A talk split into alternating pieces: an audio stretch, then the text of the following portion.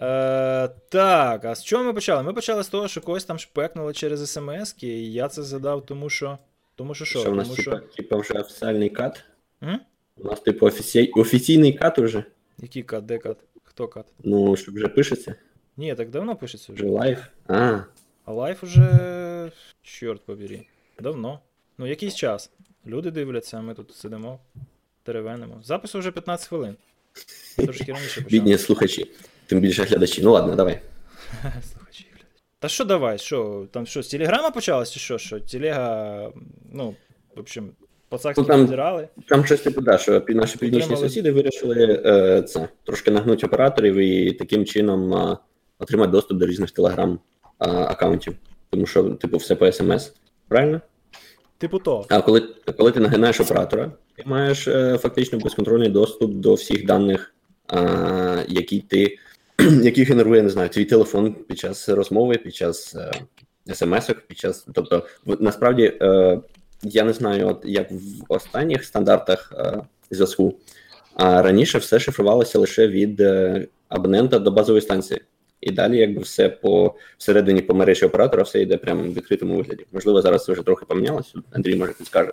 Ну, тут просто що динаміка яка була, вони хотіли відновити аккаунти. Тобто їм було по барабану насправді до їхніх телефонних номерів. Вони відновили аккаунти в Телеграмі, тому що просто попросили вежливо МТС склонувати сімки. МТС це законослухняно зробив, тому що такі у Казахстані закони. І, і все. Ну, то есть, все Я- нормально. Ну, працює. Я знаю, що навіть в WhatsApp така сама фігня працює. Недоставлені повідомлення, ти отримаєш, якщо у тебе сімка склонована, ти залогінишся всією людиною. Тому і там, і там є другий фактор. Ну як другий фактор? Другий пароль когнітивний, який ти можеш знати.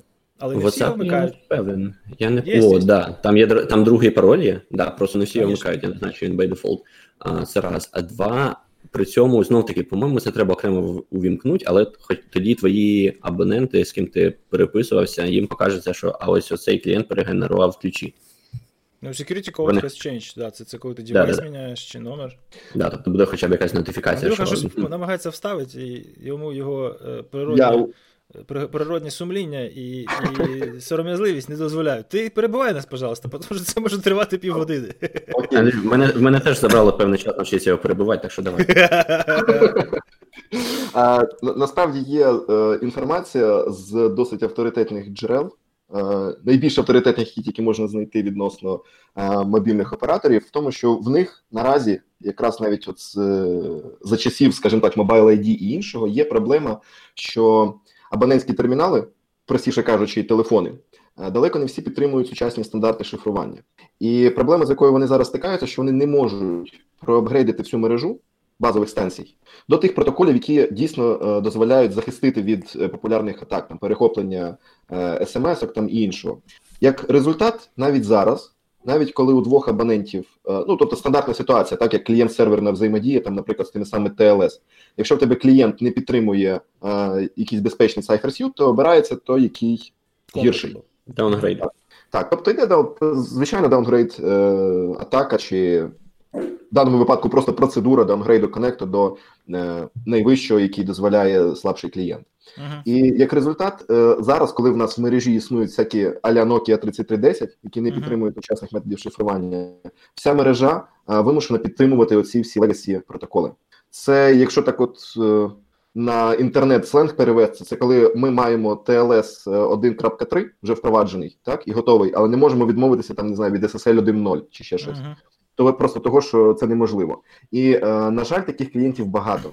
Тобто, ми ясне діло, коли ми візьмемо там статистику Києва, то це все буде окей. Ми ніби можемо перейти. Там буде якихось там, я не знаю, 5, можливо, 10%. Я не берусь навіть сказати, скільки таких користувачів Legacy, якими ще потенційно оператор міг би там пожертвувати, враховуючи е, свої е, доходи від, від кожного підключення. Але в рамках в масштабах всієї країни це наразі неможливо. І тому навіть в нас з впровадженням 4G, тобто з- наявністю 4G, досі існують от, е, такі атаки з даунгрейдом до старіших, вразливіших протоколів. Мгм. От і як результат, те, що ми колись там давним-давно вичитували в журналах про перехоплення смс-ок, те, що там е, як в старі часи наші е, можновладці, е, кожен при собі мав такий от класненький чемоданчик, так Мгм. чорненький, який коштував е, тоді 6 знаків, зараз коштує 5 знаків. Мгм. А, Гривень і... чи доларів? Ну що? Гривень чи доларів? Та ясне діло, що грошей. грошей, грошей, доларів коштував. В гривні немає таких цін просто. Ну, А, ну, на- на- Гривні не на- насправді, насправді я, я зараз л- лише як ретроспективно, можливо, тоді вони коштували навіть дорожче, але це мається на увазі за часів, коли тільки з'явився мобільний зв'язок. Кожен з наших можновладців якраз отримував такий кейс. Е, Ну як отримував, купував собі такий кейс. Навіщо це було необхідно? Я думаю, зрозуміло. Для того, щоб знати, що робиться у- мається на в іншій партії. Мгм. І е, деякі, ну так, щоб не, не обливати там багнюкою, грязюкою, тим більше без прямих фактів, е, використовувалися е, деякі наші м, державні структури для шпигування, для от якраз отримання інформації з, з партій опонентів. Ну, тобто, свого роду, я не знаю, внутрішня розвідка, так, якщо ми так Мгм. можемо назвати це все. От е, я впевнений, що зараз плюс-мінус це все саме залишилося. Це має, до речі, свої плюси і мінуси. Невід'ємним плюсом цього є те, що ми маємо дійсно е, якісну криптографію в себе в країні, Мгм. тому що ми її використовуємо для захисту від самих себе, в тому числі. От, е, на відміну від тих самих закордонних служб, які досить відкрито шерять інформацію, і маю на увазі криптографічні закладки, е, розвідка з контррозвідкою. І повертаючись до мобільного зв'язку, якби проблема, яка дійсно є, це можливість перехопити смс, е, який здебільшого використовується як один, якщо із не, з, е, скажімо, других факторів, то як рекавері режимів, коли ти втрачаєш другий фактор, про що в нас відповідно і була розмова. От е, в Твіттерку, що навіть такі великі сервіси, можливо, зараз щось помінялося, але раніше це і Facebook, і Google, Dropbox, е, Microsoft, фактично усі, хто е, давали можливість е, під'єднати хардварний токен в якості другого фактору, вимагали в якості рекавері підключити свій мобільний номер телефону. І відповідно далі обхід цього другого фактору, хардварного ключика, який там свого часу на пупках роздавали, він зводився буквально до того, що ти замість другого фактору натискаєш використати там смс на свій телефон, і прилітає смс. Мгм. Ну а далі знову ж таки, якщо ми е, про модель загроз згадаємо трохи, то а, я навіть не бачу необхідності. Ну можливо, це знову ж таки це очевидно, це моя думка. От але здебільшого для нас, а, пересічних громадян, а, загрозою є навіть не перехоплення смс, а те, що по дефолту всі наші смартфони, навіть при заблокованому е, екрані, при отриманні смс, по-перше, загораються, по-друге, відображають контент цієї смс. І ці от три циферки, які там заграються, вони заграються прямо на цьому екранчику, який лежить, наприклад, на столі в пабі чи на столі в е, цьому. Ну це при бажанні можна відімкнути. Ну це налаштовується. так. У мене, наприклад, не показує. Конечно, типу, типу, проблема не моя, я поняв. Типу, Ні, ну реально, це не моя проблема. Якщо у тебе є. Е... Якщо твоя модель загроз включає в себе таку, е, такий вектор атаки, то ти можеш його опрацювати і все буде добре. Ну я про те, що хоча вибір є. В тебе нема вибору, типу, дати свою сімку клонувати чи нема. Так, так. Е, Чи не дати. А саме про це, тому я і стверджую, що це не тому не другий, не є другим фактором. Це інша частина нашої На жаль, є. Так, так. Це вже питання термінології. Якби другим фактором за визначення воно не є, а його всі називають другим фактором. Воно є. Є. Да. А, я, е, я, я думаю, тут варто давайте так. е, Тут варто прояснити для слухачів, по-перше, так що ми називаємо другим фактором і чому він може або не може бути. Чому смс канал може або не може бути другим фактором. І, Відповідно, далі навести аргументи. Ну, другий фактор за визначенням це те, що в тебе є. Чим ти володієш? Ну давайте так. Е, Те, Є що в тебе є. Є знання і є, є е, Ні, ні, володіння. чекай, чекай. Знання це, це Пароль. соціальна конструкція. Ну, підожди, те, що ну, в тебе пароль. є, це те, що це, це те, що ти маєш у себе. Тобто, те, представивши що, ти можеш довести, що Просто те, що в тебе є, можна трактувати. Те, що в тебе те, що в тебе є, можна трошки різними шляхами трактувати, але Ну, якщо Руслан, це все можна робити, старий. Дивись, якщо це робити все можна переклад. сформулювати по-іншому. Значить, якщо робити Фактори переклад, ідентифікації є три. Перший це те, що ти можеш забути. Друге, що то, це те, що в тебе можна спити. І третє, це те, що в тебе можна відрубати. Окей? Тобто, якщо перевертати е, і перекручувати визначення, то можна дійти точки, в якій ти, в принципі, це ви поставиш під якраз його сумнів. прикручуєте, тому що, е, будь-які- по-перше, стирити, стирити можна стирити можна різні е, засоби і різними шляхами. Пароль, те, що безумовно вважається фактором знання, теж можна стирити. Ні, не можна. Так, Якщо він в тебе в голові тільки, так, то ти його не можеш стирити, ти його можеш тільки забути. Ні, ні, ні. Інші можуть дізнатися твій пароль. Ні, не можуть, якщо він тільки в тебе Ну, як це не може? Якщо Ну, це ти щось, що, що ти смієшся? знаєш.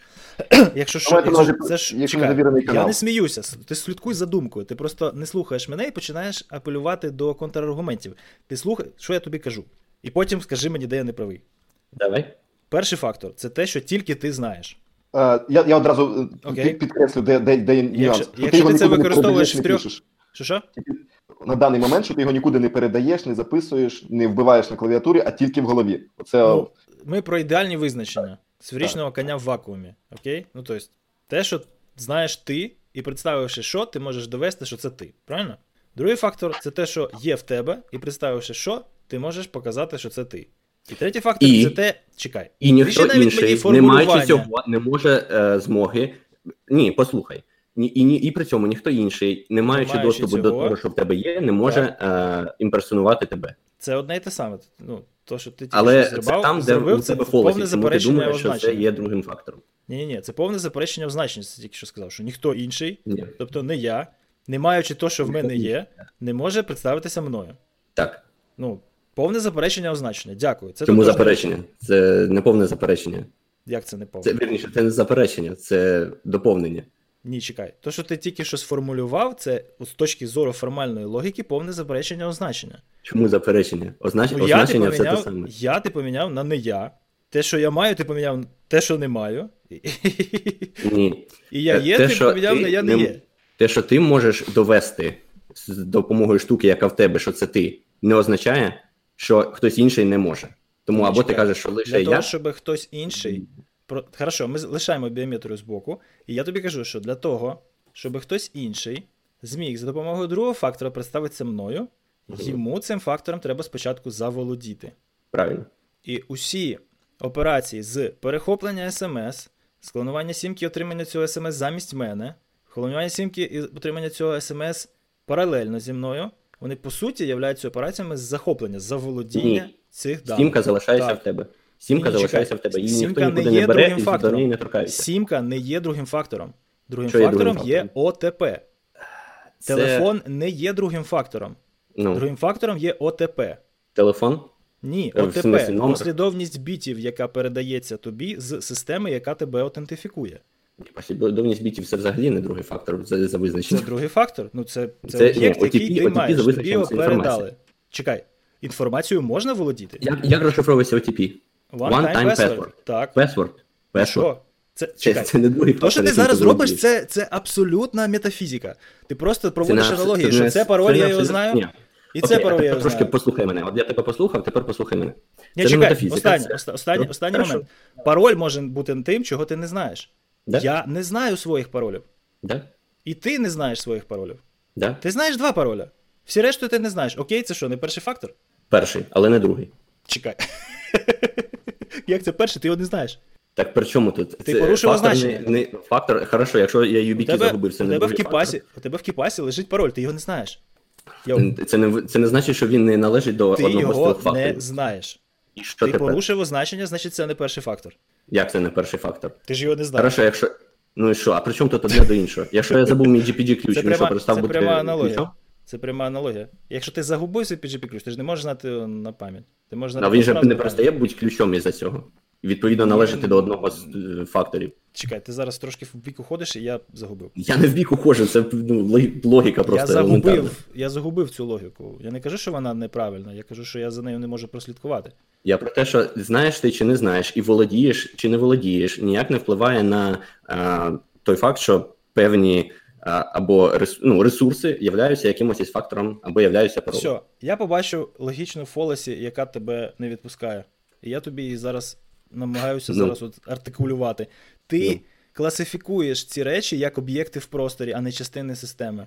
Тому що саме застосування цієї інформації, цих об'єктів, цих предметів, воно складає певну цінність в системі аутентифікації, а не самі по собі, розумієш? А я їх розглядаю як саме от не щось, щось окреме, а от, а от щось, що мені приносить користь, так? Тобто, ну, Окей, для мене це важливий контекст. М? Це не це не фолосі, це е, різні е, взгляди. Хорошо, давай, коротше, ти закінчуєш? Закінчуй. Я ж ти ж хотів щось сказати. Ну, так тоді послухай. За визначенням, правильно сказали, Другий фактор це окей, три фактори, да. Те, що ти знаєш. Забули і... про третій. Про третій. Да. Ну, яка Там, слава Богу, немає немає Ні, це те, це те, що ти можеш е, м, представити системі лише завдяки своїм знанням. Друге, це те, що ти те, чим ти володієш.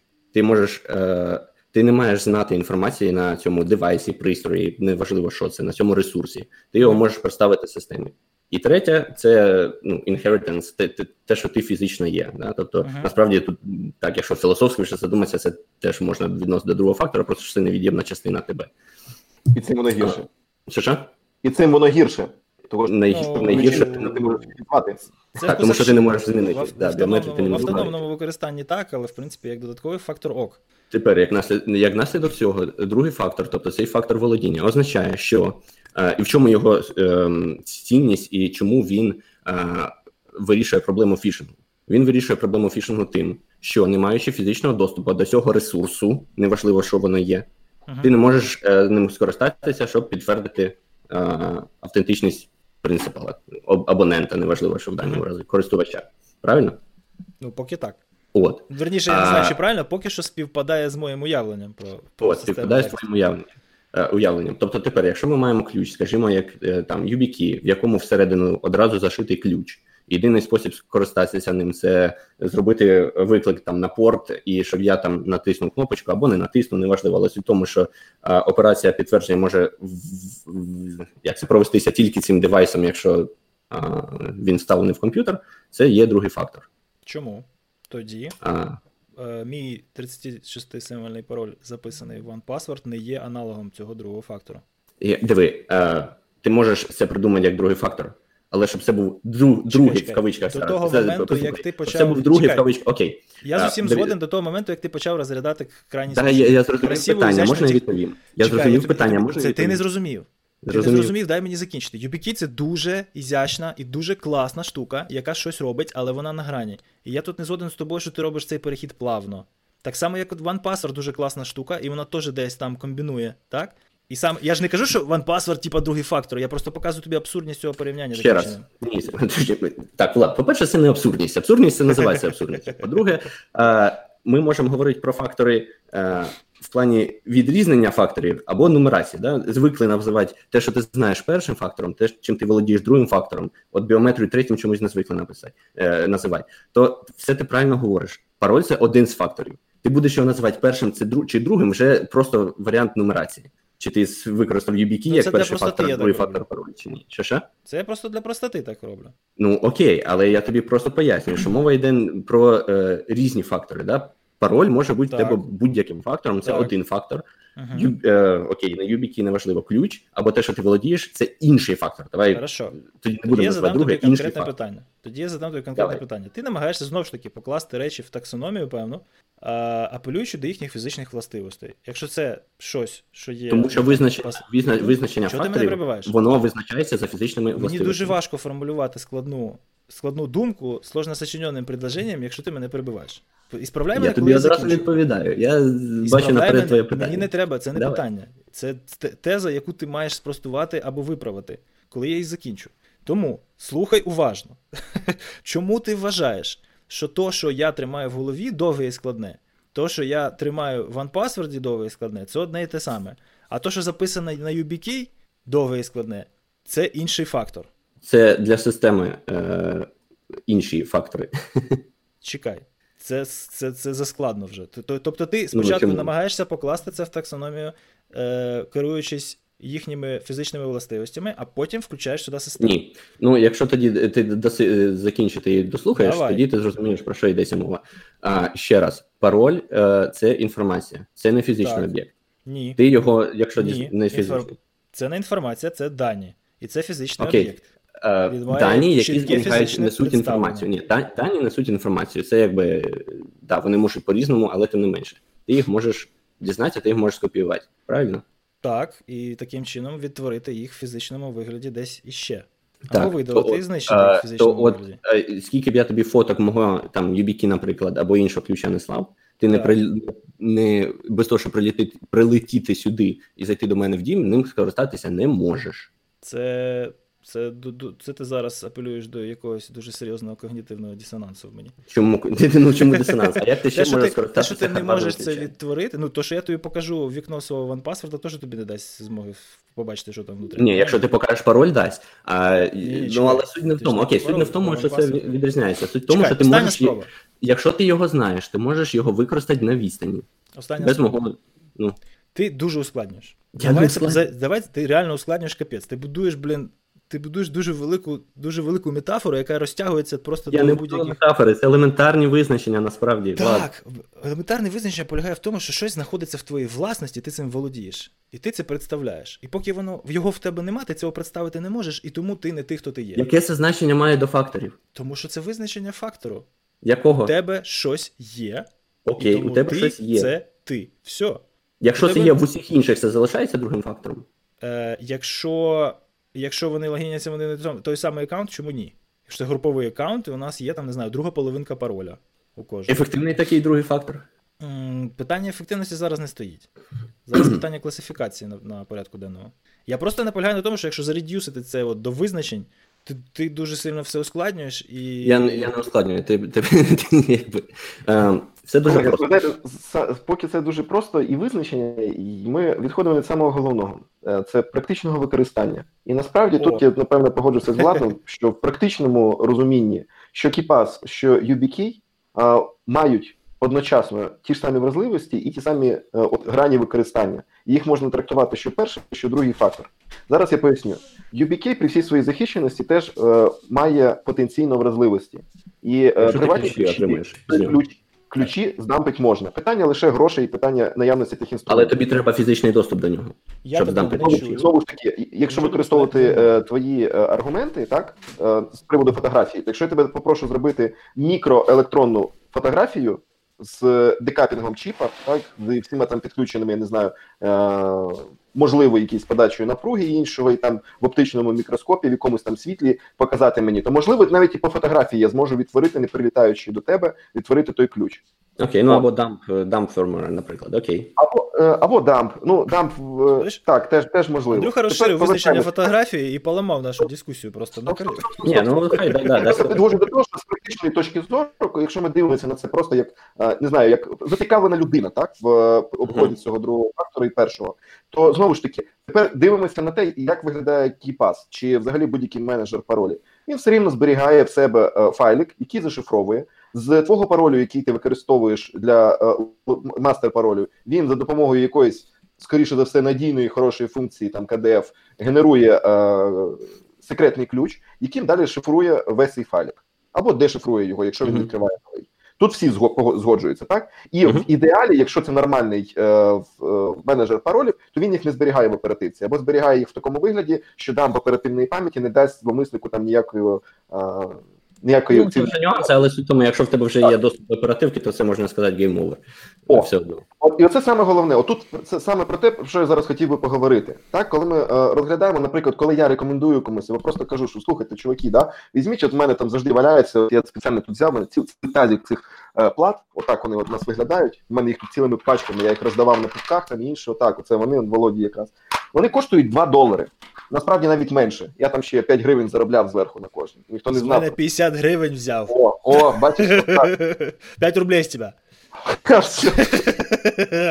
Прижав до стінки. От. Е, в чому в чому, в чому інтерес? Е, по-перше, з одного боку, так, якщо ми розглядаємо чисто е, теоретично, чисто як з точки зору криптографії, я не криптограф, так, але я розумію прекрасно, це не криптографічний чіп. Це означає, що е, подивитися там стан його е, транзисторів, так, тобто, що записано там всередині, навіть якщо він весь обрублений, можна просто під мікроскопом. Я знаю, що там техпроцес там чи 80 нанометрів, чи 120, тобто це точно не 10 і не 7 нанометрів, е, як у Samsung там, чи Apple, чи Intel. Mm-hmm. Тобто ми кажемо про те, що він з точки зору як криптографічного модуля ненадійний. Да. Але тепер ви, ми говоримо про е, конкретного користувача. В конкретного користувача лежить файлик да, в домашній директорії в папочці .ssh, слеш, що там далі. ID, ніжнє почерпування RSA, так, де лежить його приватний ключ, чи як там. Окей, ми розуміємо, що це можна поміняти і так далі. Але Але в якої кількості в якої кількості юзерів, я маю на увазі, наприклад, тих самих програмістів, лежить отакий от е, файлик, за допомогою якого вони ганяють, бігають по всіх. Що? На, на GitHub, на продакшн вони бігають, ладно на GitHub. На гітхабі лежить. Ну, Весь домашній каталог лежить на гітхабі. Так, на GitHub, так. Ясно. Ну, е, я, до чого кажу, що е, далі е, тобі, як потенційному так досліднику, не потрібна навіть ескалація привілегій для того, щоб отримати інформацію з цього файлу. Давай проголосуємо. Ні, ні, окей. е, е, Я я правильно, ну якби я погоджуюсь те, що Андрій говорить. е, Це вже нюанс. Я хотів закінчити, що, що Давай. просто закінчити, закінчити думку, що для звичайного користувача просто наявність навіть не криптографічного модуля, а просто можливості, як там в якості смарт-карти дешевої, душманської, просто копієчної смарт-карти, використовувати отакі от плати чи якісь аналогічні, до яких, до речі, YubiKey відноситься теж. Угу. Це можливість якраз е, запобігти от, от таким, е, таким векторам атаки. Більше того, з точки зору тепер середнього і, можливо, навіть великого бізнесу, це можливість е, менеджмента ключів. Тобто, е, з цього часу в тебе може бути як одна із альтернатив, як із варіантів, це просто, я не знаю, е, шнурочок з ключиком для доступу там до, до серваків чи там до якоїсь переписки, чи ще чогось. Так, так. Мгм. Ну я не кажу, що це єдиний варіант. Просто е, що на сьогоднішній день, так, е, вартість, е, ну, можливо, ладно, собівартість такого пристрою, вона копієчна, менше там чашечки кави. Угу. От про що йде мова. І тут навіть не важливо, який це фактор. Важливо те, що він доступний і він е, точно вберігає від е, самого там, я не знаю, е, самого звичайного вектору атак, коли щось на комп'ютері просто шукає файлики і згрібає там всі ключі, Так. якщо знаходить таких. Так. Це, це, це, це, як це мораль, да. А, А, Дві хвилини. Я погоджуюсь. Диви, а, те, чи конкретна реалізація а, там пристрою чи програмний комплекс, неважливо, реалізує другий, е, не другий фактор, окей, реалізує фактор володіння. Да, це вже питання. Якщо ти можеш, наприклад, е, відновити в себе точно такий самий YubiKey, там, наприклад, по там спеціальній фотографії, не знаю, рентгеновській, наприклад, щось таке з мого YubiKey, це означає, що YubiKey перестає е, бути фактором, задовільняти властивості фактору володіння. Тому що за означенням Чому? фактор володіння. Дослухай, будь ласка. От я Е, якраз за тебе за- ти зараз підійдеш до того, що я хотів тебе з самого початку Ти сказати. мене перебуваєш, тому я Конечно. закінчу спочатку, а потім. Ну ні. А фактор володіння за означенням а, вимагає те, що для його щоб ним скористатися, треба до нього мати фізичний доступ. Якщо ти можеш ним скористатися, не маючи фізичний Окей. доступ, це не відрізняється від паролю. Окей. Це вже не є, є другий фактор. Да, Не є фактором володіння. хорошо. А тепер, е, власне, Це з теоретичної точки Зараз це зараз остання ремарка. Це з теоретичної точки зору за визначенням а, фактора володіння. Теоретичне- А далі е, почекай, юбікі ми звикли вважати фактором володіння. А, але якщо вони не не задовольняють цим умовам, тоді вони перестануть бути цим фактором. розказую, значить, до чого я хотів тебе підвести, і ти дуже-дуже Давай. довго до того йшов. І, по-моєму, зараз, зараз прийшов. Наконець, Давай. ми з тобою порозуміємось. Ти не повинен розглядати ці речі, виходячи з їхнього визначення.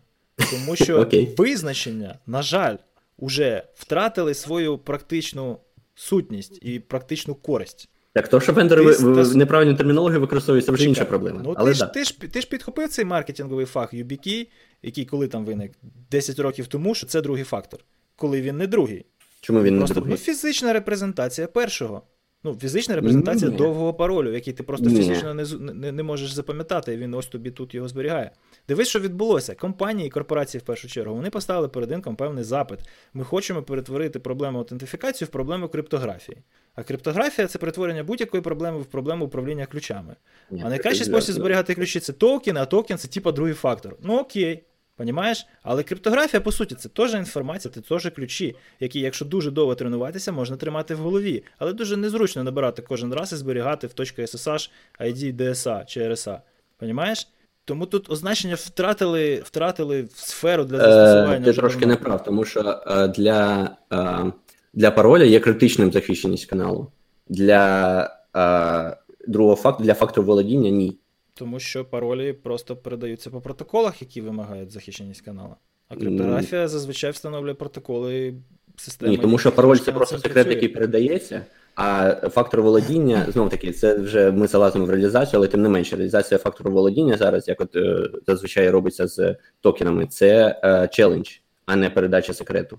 Тобто, навіть якщо ти прослуховуєш канал, ти не можеш наступний челендж вирішити. Ну, Окей, ну тебе тебе така ж можливість є і для протоколи будемо розглядати, то у нас точно часу ні на що не вистачить. Ну, Я е... про те, що правильно ти кажеш, якщо е, якщо там YubiKey чи якісь інші хардварні токени знайдуть спосіб е, їх там розмножати або там прослуховувати і потім повторяти челендж, да, вони перестануть відповідати умовам другого чи фактору володіння. Угу. Тоді а, треба буде придумувати ще щось інше. Колеги, Андрю, я... Андрюха ще додасть і перейдемо до запитань, тому що давай. це може, може тривати вічно. Е, є один такий стандарт, е, точніше, не стандарт, а сертифікація. Ми про неї почули десь на початку 2000-х років. 2001 чи 2000 це Tempest. А, Tempest. Угу.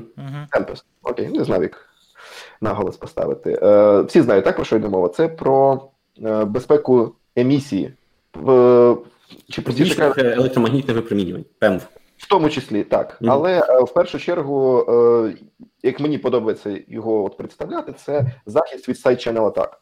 Тому що от в літературі, котра на сьогодні надзвичайно рідко оновлюється і видається по hardware security, інформація досить цікаво, якби скажімо так, в таймлайні розставлена, і підкреслюється саме те, що ті атаки, які сьогодні ми розглядаємо в консюмерській електроніці, ті ж самі Meltdown, Spectre, вони mm-hmm. були відомі ще 80-ті роки. І цим самим стандартом там від них і захищалися, від цих сайт ченел атак. Ну, От, да. Там, Ще е, це... Рос Андерсон у відповідному чаптері своєї книжки про це пише. О, ну, о. Е, ну, Я я, я це хотів підвести до того, що е, сама по собі електроніка, як е, взагалі, там, я не знаю, інструмент для збереження ключів, для передачі і реалізації протоколів, вона вже скомпрометована по своєму визначенню. Поясню, коли ми говоримо про консюмерську електроніку, вона мусить відповідати commodity певним... креп, коротше. Вона вона має відповідати певним сертифікаціям. Угу. І мені подобається, наприклад, е, як військова сфера так, завжди йде попереду. От фактично цей Tempest стандарт, чи Tempest, Tempest, хай буде так. Е, ця сертифікація. Вона з'явилася в 80-х роках. Розсекретилася в 2000 чимось там першому хай буде році. Що це означає? Що всі ці 15 мінімум років вся наша електроніка була е, з відомими, скажімо так, векторами атак. В тому числі ці UBK, в тому числі е, RSA токени, які ми знаємо, як вони хачилися і так далі, як звідти ключі доставалися. І е, наскільки я пам'ятаю, оця, е, якщо вже ми про ключі ведемо мову і затронули протоколи, HTTPS RSA ключі, як як це там експорт, обмеження на експорт RSA ключі більше там 512 біт, здається, було. Ви пам'ятаєте, в якому році взагалі прибрали цю закладку з консюмерських девайсів? 2000 чи 2001? 14 2014 рік. 14. Панове, 2014 рік. Я кожен раз, коли про це згадую, мені здається, от це могло бути років 20 тому, так? Там я не знаю, ще до чого. Це було в 2014 році. 512 біт, по-моєму, раніше прибирали, ні? в 2014 році. Я просто якраз сьогодні до е, до лекції, яка в мене буде завтра, і періодично читаю. І до чого, до чого я це кажу? Е, для знову ж таки для слухачів е, у всіх браузерах і операційних системах, включаючи Windows, MacOS, iOS, Android, всі браузери за виключенням Firefox, була закладка, яка не дозволяла використовувати RSA ключі більше 512 біт. Приблизно так це це звучало. Навіщо це було необхідно? Щоб NSA могли дешифрувати такий трафік. Да-да-да. Здається, ця, е, цей бекдорчик фрік називається. Не, не хочу, то, щоб не поламати трансляцію, у мене десь там в кейноуті якраз. Factor in RSA Export Keys. Держу наша автентифікація, яка буде тепер, тепер, тепер так, до, до чого я кажу, панове, так? Коли ми кажемо про криптографію, і взагалі, от в мене так виникала дискусія декілька разів з е, людьми, які е, апаратну криптографію розробляли е, в, на теренах України. Я думаю, uh-huh. що тут ці люди знайомі нам. Uh-huh. От. І вони кажуть, що е, е, кажуть, що, звісно, класно, коли у вас там е, цей значочок зелененький, так, в браузері, але це зовсім не означає, що підключення захищене. Воно mm-hmm. захищене з точки зору от консюмерського. Тобто, що я не зможу похачити тебе там чи перехопити твою інформацію, але це зовсім не означає, що ніхто інший не зможе її перехопити. І ці сертифікації, наприклад, вони якраз е, визначають, хто може хакнути твій а хто не може хакнути YubiKey. Це до чого я хотів зараз підвести. Uh-huh. Той самий Tempest, який з'явився там е, публічно е, описаний там хай в 2001 році, означає, що зараз, навіть якщо ти проходиш до нього сертифікацію, так це зовсім не означає, що, що навіть пройшовши її, хтось та й не буде знати, як його там е, дістати ту інформацію. А більше того, наскільки зараз просто е, не можу швидко знайти, не думаю, що сюди дійде інформація е, про сертифікацію в воєнному використанні е, різних рівнів для різних рівнів секретності. В тому ж самому НАТО а, я просто це ж класифікована, по-моєму, інформація. Про які рівні сертифікації необхідно. Ну я просто зустрічав флешки. Не, не, не про рівні, а про власне процедури сертифікації на вище, ніж Sensitive Non-Classified. Там же ж, ну принаймні в Штатах, це це ну сама по собі Classified інформація. От е, ну я зустрічав просто флешки доступні, так в консюмерському сегменті, які uh-huh. от відповідають сертифікації певні. І до чого я хотів сказати: якщо є флешки, які відповідають різній сертифікації, так ви розумієте, так про що мова? Uh-huh. Це означає, що з нижчою сертифікацією її похекати можна. Та, що з вищою, її похекати можна, але складніше. І те, що саме високе, то там, напевно, саме високий рівень захисту. От. А, Повертаючись до, до чого я кажу, коли ми розглядаємо консюмерські девайси, а, тримати надію, що вони можуть розглядатися взагалі як а, теоретично абсолютний другий фактор, так на мій погляд, взагалі абсурдно. Те, що хто знає, як Руслан, так от просто е, апелю, це я апелюю зараз виключно до до теорії, що е, з теоретичної точки зору, так зараз ми з тобою взагалі не маємо можливості володіти справжнім другим фактором, просто за визначенням. Ті ті, ті самі е, NSA, вони тобі не дають використовувати криптографію, яку вони не зламають. Ті самі британці, це просто інформація е, з кінця жовтня 2018 року. Ми нам довелося з Сашкою поспілкуватися з криптографами, які е, працюють. Е, на її королівство, скажімо так, і вони кажуть, в них проблема, вони не можуть ніяку криптографію віддати з ключем більше 60 біт. І вони зараз працюють над тим, щоб знайти поточний шифр, якийсь розробити, який буде працювати, ну, хоча б е, з ключами 56 біт. Uh-huh. Так до чого ми ведемо? Що якщо ти купуєш ноутбук з Америки, з Великобританії, так я говорю з Америки, з Великобританії, е, випущений там, то це означає, що всі його там HSM, всі його там, е, я не знаю, secure бути і інше, mm-hmm. вони мають дійсно класні правильні ключі тільки з тих, я не знаю, 256 біт. Все використовуєш. Диви, все вірно. Зараз ми, все вірно. зараз ми дійдемо до того, що докопаємося до справжніх причин Брекзиту. Пацани, може все-таки да, до AMA перейдемо? Я, а, я, це, звісно, дуже все круто, але це мало закінчиться 25 хвилин тому. Я відповім на секундочку. Все правильно ти говориш. Просто е, мова йшла, е, якби є теоретичне визначення е, і властивості фактору володіння, і є системи, які намагаються реаліза- реалізувати його. Є системи, які на даний момент, в принципі, ці властивості реалізують. Є системи, які вже не задовольняють цим властивостям. Я кажу, що автентифікація через смс вже не задовольняє цим можливостям, тому що якщо про е, там хак YubiKey ми говоримо про там складний іміджинг, про іміджинг там і так далі, досить складні операції по перехвату там і відновленню, які можна зробити тільки там actors. Давай так, для нас з тобою складні. Для нас окей, для нас складні. А, скажи просто, е, вибач, що я просто перебив, але я це не. Але це вже тут стало довго. Я я зумисне попитав, що для нас з тобою, бо для нас з тобою і смс перехопити це важко. Ну, ми зараз Я розумію, я я зрозумів, до чого ти ведеш. Мій point в тому, що якщо ти кажеш, що YubiKey тепер можна е, там повторити реалізацію де-інде і використати його без володіння мого YubiKey, це не означає, що і смс тоді теж другий фактор. Це означає, що мій YubiKey перестав бути фактором володіння перестав задовільняти умогам, в е, вимогам да, властивостям фактору володіння. Ні. Теоретичної точки зору. Ну, Тут треба виривати навушники. Теоретично, теоретично нічого нічого не змінилося. Просто ну, це, це, це як це називається? Гонка, гонка озброєнь між атакою і захистом вона дійшла до того, що просто вона стала менш секюрна тепер на commodity левелі. На Classified левелі вона ніколи не була секюрна. Просто ми про це не знали. Має безпеку в 256 біт, а на практиці на нього можуть бути атаки менші. То це не означає, що там 256 біт за визначенням стало меж менш безпечно. Це означає просто, що той шифр більше не відповідає вимогам 256, безпеки 256 біт. Він тепер відповідає вимогам безпеки, там, не знаю, 100 біт, 64 чи там 40 бітам. Розумієш? Знаєш, як кажуть. Це я я, я тобі зараз виражаю, якби думки багатьох криптографів. Це не тільки я. Так цього треба було почати. А, я ну розумію, вже, вам... я, я, просто я просто не користуюся апеляцією до авторитетності. Я розумію, що вам не не, не, не це його, не, незручно за це все, тому що ну як же ж так, математика нам нам чудово зручно. З теоретичної точки зору все чудово. Те, що реалізувати нормально не може, це ж вже не наші проблеми. Ладно, хороше, приступаємо до питань, пацани. Пора замінити. Попробую в якомусь хронологічному порядку. Питання номер один: що таке AMA? AMA це Ask Me Anything епізод. Це коли в Я теж проти можна абревіатур, я їх терпіти не можу. задавати питання. Ну, тому що ти подкасти не слухаєш. Чи ти слухаєш? що ж я слухаю? Слухаю. Слухаєш? Ну, коротше, це, це, це проїхали. Ні, я знаю, що таке EMA, але я розумію, чому люди не можуть не знати абревіатури. Ні, ну задали питання, відповідаємо. Все.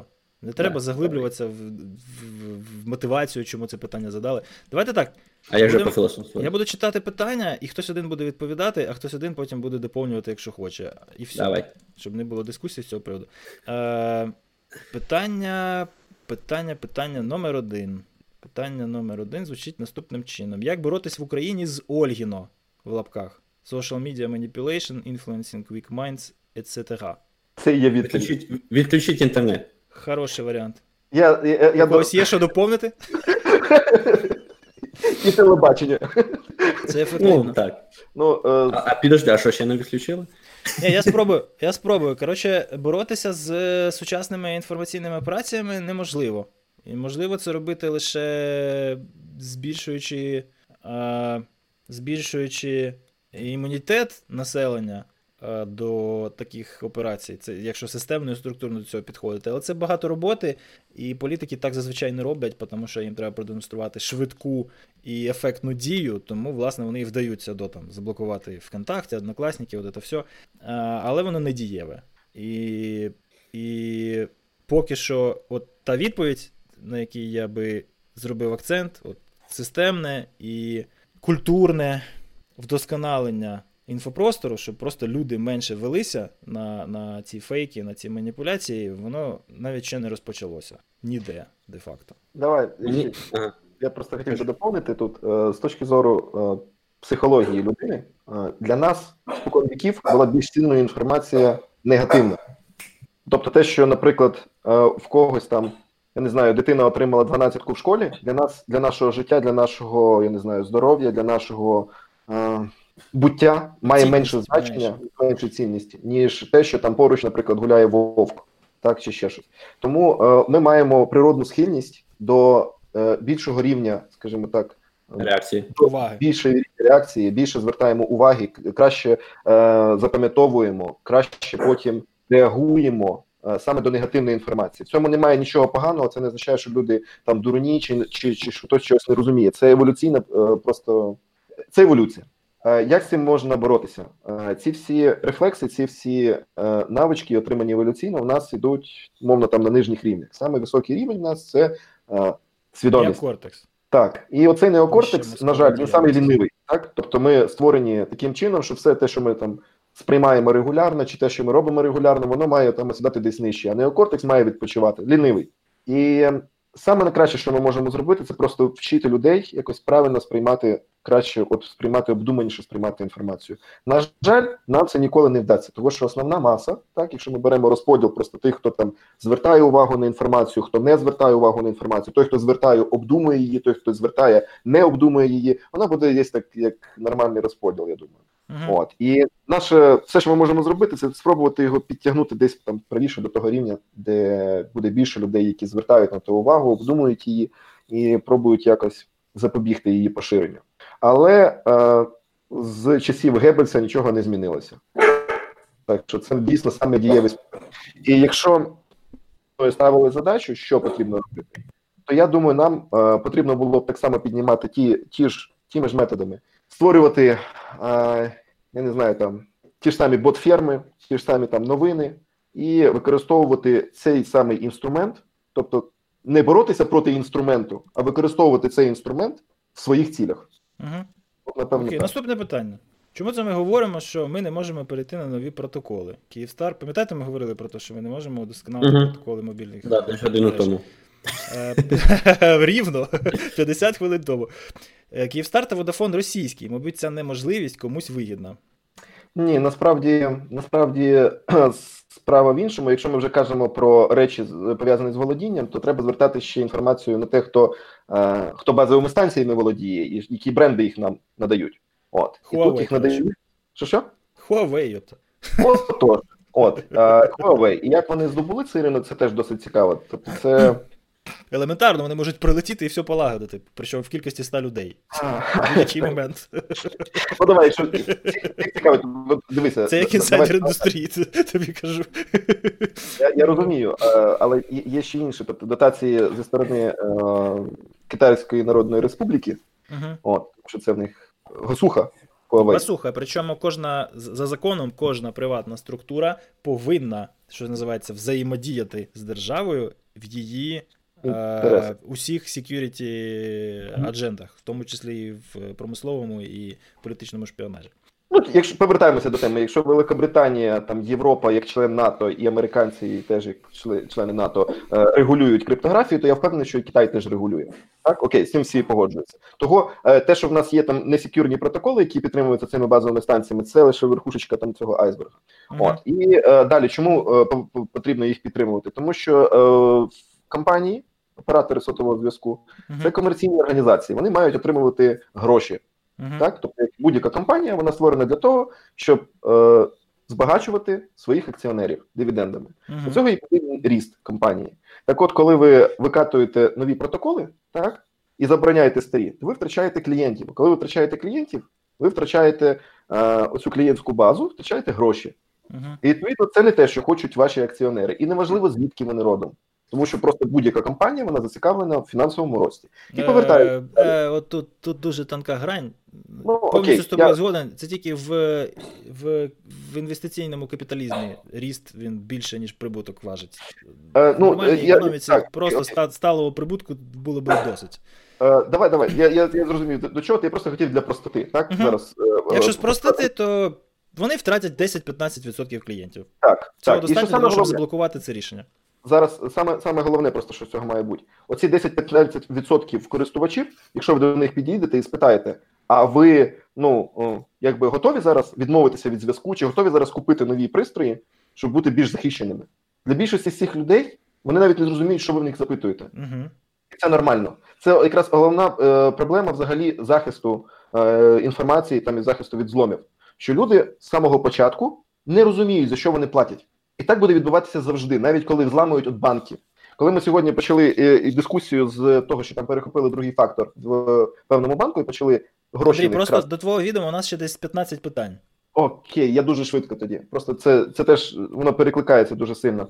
Е, весь бізнес е, безпеки він не запрацює повноцінно до того моменту, доки кінцеві користувачі не будуть цього розуміти. І оці 10-15% вони е, legacy, вони взагалі цього не розуміють. Як це працює зараз? Зламали банк, е, банк втратив гроші. Е, страховка йому виплатила ці гроші. Що банк, що страхував, залишилися в плюсі. Кінцеві користувачі нічого не втратили. Вони як поміняли паролі, поміняли картки, трохи там е, намусили. Я... На завершення один кейс наведу прикольний. В Україні нещодавно одна продуктова компанія, досить популярна, ви всі її прекрасно знаєте, почала виводити в своєму продукті на десктопах користувачів, які користуються Windows XP, повідомлення про те, що дуже скоро їхня версія стане неактуальною і більше вони не зможуть нею користуватися. На форумі користувачів цього продукту такий хай піднявся з цього приводу. То що ж ви робите? Вимагаєте у нас купляти нове залізо, де ви з нас кров п'єте, да яке нафіг Windows XP прекрасно працює, відваліть від нас і так далі. З матюками. Піратська. З матюками. Mm. Ладно, next. Uh, Руслан, скажи мені, будь ласка. А, що? Які англомовні інформаційні ресурси з інформаційної безпеки ти можеш порадити? Новини, подкасти або будь-який інший формат. А що є не англомовні? Якщо, якщо б були, я б тебе я б тебе не питав. Ти як людина, яка, яка, скажімо так, ближче всього до цієї культури, давай розказуй. Мається на увазі подкасти чи книги, чи в якому сенсі ресурси? Англомовні інформаційні ресурси. Де ти черпаєш Вон... інформацію з інформаційної безпеки? А, Окей, по криптографії це. Е, якщо так узагальнити, то є така організація, е, міжнародна організація криптографічних досліджень, International Association for Cryptographic Research і ЯКР. І в них є конференції, публікації, повно всього. Просто йдете на якр.org, і там купа всього. В принципі, все будь-яке більш-менш е, вартуще дослідження або робота, або презентація, вони так чи інакше появляться там. Це таке а commodity хаб. Невисокі матерії, типу криптографія, щось таке. Бізнесове. Е. Невисокі матерії. Так я ж що я ж там не, не Ну, ви, мабуть, всі слухаєте вже а, подкаст е, Патріка, як він там. Різкий бізнес. Різкий бізнес. Uh-huh. Так, різкий бізнес, якщо вам цікаво саме про такі я б сказав, знаєш, це те, що треба слухати всяким там CTO-шникам, CEO-шникам і іншим сішникам. Тобто для інженерів я не знаю, яка там наскільки воно корисно, це просто такий загальний, якби що інтерес, що відбувається в світі. Да, Це більш політичний, ніж аніж технічний подкаст такий. А, Є ще, звісно, різні лідери думок, лідери думок, типу там Трой Хант, Меттю Грін, який теж інколи часто про криптографію пише, але не тільки. Брюс Шнайер, да, у нас багато е, апеляцій до його авторитетності теж. Тобто можна просто знайти таких от е, досить відомих персон в безпеці і читати їхні блоги і публікації. Я від себе додам, що є е, NetSec на Reddit, дуже прикольний. Там, в принципі, теж можна раз на пару днів заходити і дивитися на тренди. Плюс Twitter рішає в цьому плані, звісно. От я тільки хотів, да, наступне останнє, що я хотів сказати, Twitter будуєте навколо себе такий е, просто. Підбираєте з часом людей, які твітять те, що вам цікаво там в конкретному сфері і в конкретному якомусь полі, uh-huh. хоч це криптографія, хоч це ем, сайт-ченел атаки, хоч це embedded, і швидше за все, якщо з'являється щось таке цікавеньке, хтось його заретвітить, хтось про це напише. І Твіттер, я б сказав, для професійних таких, от як це stay up to date, це, мабуть, найкращий такий ресурс. І я в тому році. Але треба останнє... спочатку підібрати список людей. Ні, да, це це треба спочатку для себе правильно сконфігурувати, і потім воно вас не зрадить. Е, Просто е, я в останній в крайньому році, цьому, в 18-му, блін, в крайньому, в минулому році я відкрив для себе подкаст Деніела Мізлера. Це чувак, який Сікліст веде, і Project Leader OWASP IoT Top 10. А, У нього просто зі мною дуже перетинаються в багатьох місцях інтереси, тобто він теж цікавиться, як технології безпеки і люди між собою взаємодіють. І от іменно дайджест такий видає всього, що він прочитав і прослухав за тиждень. Це вкладається в 15-30 хвилин і просто класно тобі там розставляє е, пріоритети. Там. У мене список книжок на майбутнє він формує в основному. там. І, Ну, Audible щось сам підставляє, звісно. але... Щось там в основному, я не знаю, як цей подкаст називався. Security Weekly? А, Security Weekly? А, я Загубив його. Там був ще якийсь е, схожий подкаст, який теж е, чувак, е, грубо кажучи, оглядає, робить огляд різних публікацій за тиждень, і потім там це викладає в записі на півгодинки. Це не щось інше? Я пам'ятаю, ні, це не то. Це okay. не то, це не то. Unsupervised learning, во. Так це ж воно. А, во. Supervised learning, да, Деніел Мізлер. Йоу. Supervised, окей. Про, Supervised. Unsupervised. Так і unsupervised. Unsupervised. Ладно, думаю, достатньо. Там, якщо що, на сторінці NoName подкаст, господі, NoNameCon виклала сьогодні Віка прекрасний пост про подкасти, там підборочка, раз можна вибрати для себе. А, Хорошо, Андрій, якої кваліфікації в галузі безпеки зараз найбільше не вистачає на українському ринку праці? У нас цілий подкаст про це був. Ну, дивно, мене я я взагалі не не, не представник е, якби, кібербезпеки. І... А як ти думаєш? Е, я е, одразу скажу, це моя думка, вона як е, думка людини, що трохи уявляє, як би це могло бути. У мене в голові немає там якоїсь ідеальної практики, чи якихось там, я не знаю, як це назвати, таксономії повної, як як от всі мають розкластися і і працювати в цій галузі. От, Але те, що я бачив, це спеціалісти, які зараз є в кібербезпеці, займаються кібербезпекою нашої країни. На мій погляд, це.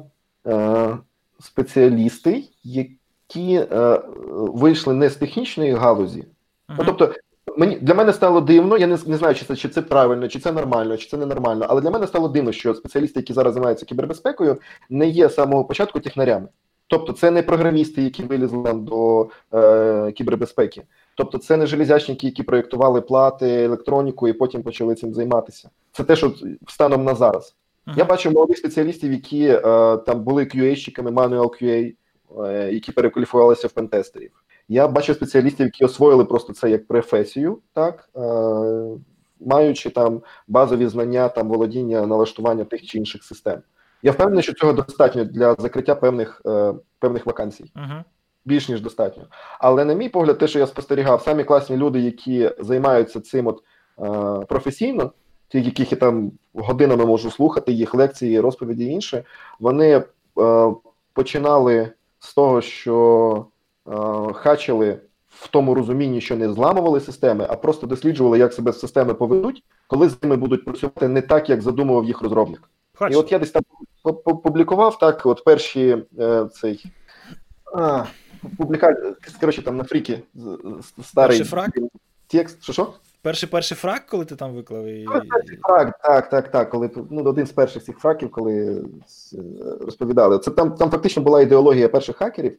Чому вони цим займалися? Тобто люди займалися тим, що їм було скучно, їм було цікаво. Їм було скучно займатися звичайними речами, їм було цікаво розуміти, е, як е, звичні системи будуть себе вести при незвичних обставинах. Що буде, якщо лапкою там телефону клацати, так що він цей самий тональний набір буде використовувати? Що буде, якщо поставити антенну і послухати, якісь там електромагнітне випромінювання буде середини того чіпа? Тобто вони не ставили перед собою і за мету вкрасти щось або зламати щось, або заробити на цьому. Вони ставили просто дослідження. My crime is death of curiosity. Да, да, да. От і е, зараз, тобто, те, що я чую, наприклад, від е, молоді, ну це я я думаю, що це абсолютно нормально, тому що ну всі там, коли не мали що е, не мали тих грошей, питали, думали, де ж ті гроші дістати. І саме перше, що ясне діло, як моя професія, якою я хочу володіти тут в університеті, як вона мені допоможе заробити. От і це нормально, це абсолютно нормально. Я не бачу, що це, скажімо так, мета чи ціль, яка там недосяжна, чи яка не має стояти перед студентами. Але мені цікаво інше, що вони от оминули оцей етап коли перед тобою просто я не знаю, щось там валяється старий смартфон, і ти його береш, ковиряєш, пробуєш, так, і потім ти доходиш до того, що ти знайшов, о, як на нього щось можна там залити, як з нього можна щось злити, так? Що там не знаю, не викинув ту саму е, ту, ту саму лампочку, а взяв її там під осцилограф, під мікроскоп, під ключ е, поклав, подивився, що там всередині тої лампочки, так якийсь там статтю написав. Цього немає. Е, можливо, цього і не має бути. Так? Я я хизую, але для мене це було дивно. Хотілося б. Хотілося б, так. Мені, мені здається, що як мінімум би, такі релативно додав би в. Я би це я би це підсумував, знаєш чим, що от я просто по е, по ком'юніті, по ринку праці взагалі бачу дуже серйозний gap спеціалістів середньої ланки. Тобто у нас є е, певний такий авангард людей, які працюють більше 10 років в ком'юніті. У нас є певний е, певний прошарок, скажімо так, е, людей, які в районі 10 років працюють, да, там вони якісь ще менеджерські посади посідають або експертні, здебільшого. І у нас є дуже-дуже багато початківців, просто неймовірна кількість. І вона постійно зростає, але у нас немає кому власне робити роботу. У нас немає людей, оцих мідлів від 3 до 5 до 7, які мають достатньо досвіду для того, щоб працювати автономно. І е, і це просто капець яка колосальна проблема. Тому що люди з досвідом постійно демотивовані тим, що їм треба працювати з задачами, які власне вони вже мали б делегувати, а нема кому. І от я то, що з колегами спілкуюся в цьому плані, це дуже-дуже великий біль, який вони озвучують дуже часто. Ладно. Мені здається, вони просто всі тут. Та може. Може і так. Е, Наступне. Які рецепти ви маєте для професіоналів, що хочуть змінити фокус своєї кар'єри? Скажімо так, з паперового ІБ в пентест, з в forensics, security engineering, в corporate governance або management. Які рецепти? Можна я? Давай. А, не можна не можна в цій кар'єрі фокусуватися на чомусь ексклюзивно весь час. Треба завжди мати якийсь сайт сайт activity. Тобто, ну, найкращий спосіб опанувати, наприклад, якийсь там блутімінг, це це при цьому при цьому паралельно вивчати, як працює Red Team. Тобто, якщо ти щось захищаєш, ти маєш мати уявлення про те, як здійснюється атака, яка в неї методологія, і які тули проти тебе будуть використовувати, принаймні.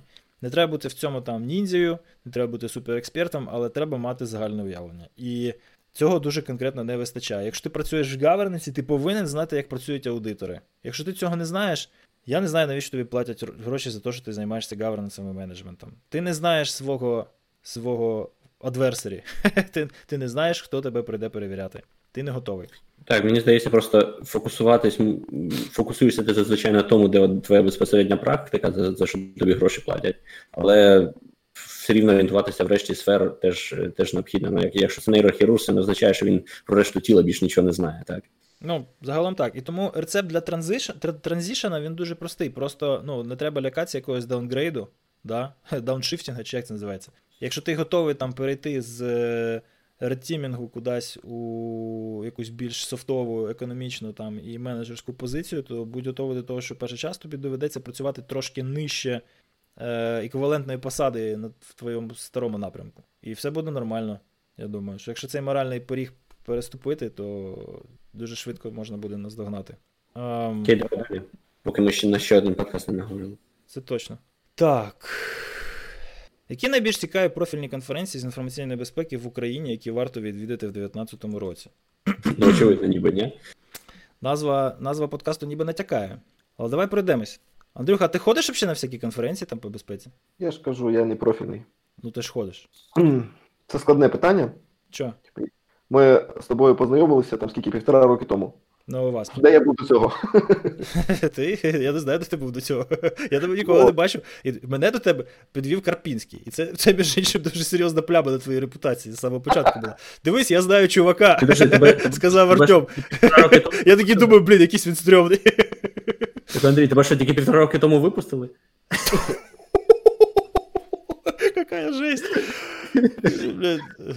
Може, десь там ну, так, так не можна, ти що? Всі професії так не жартують.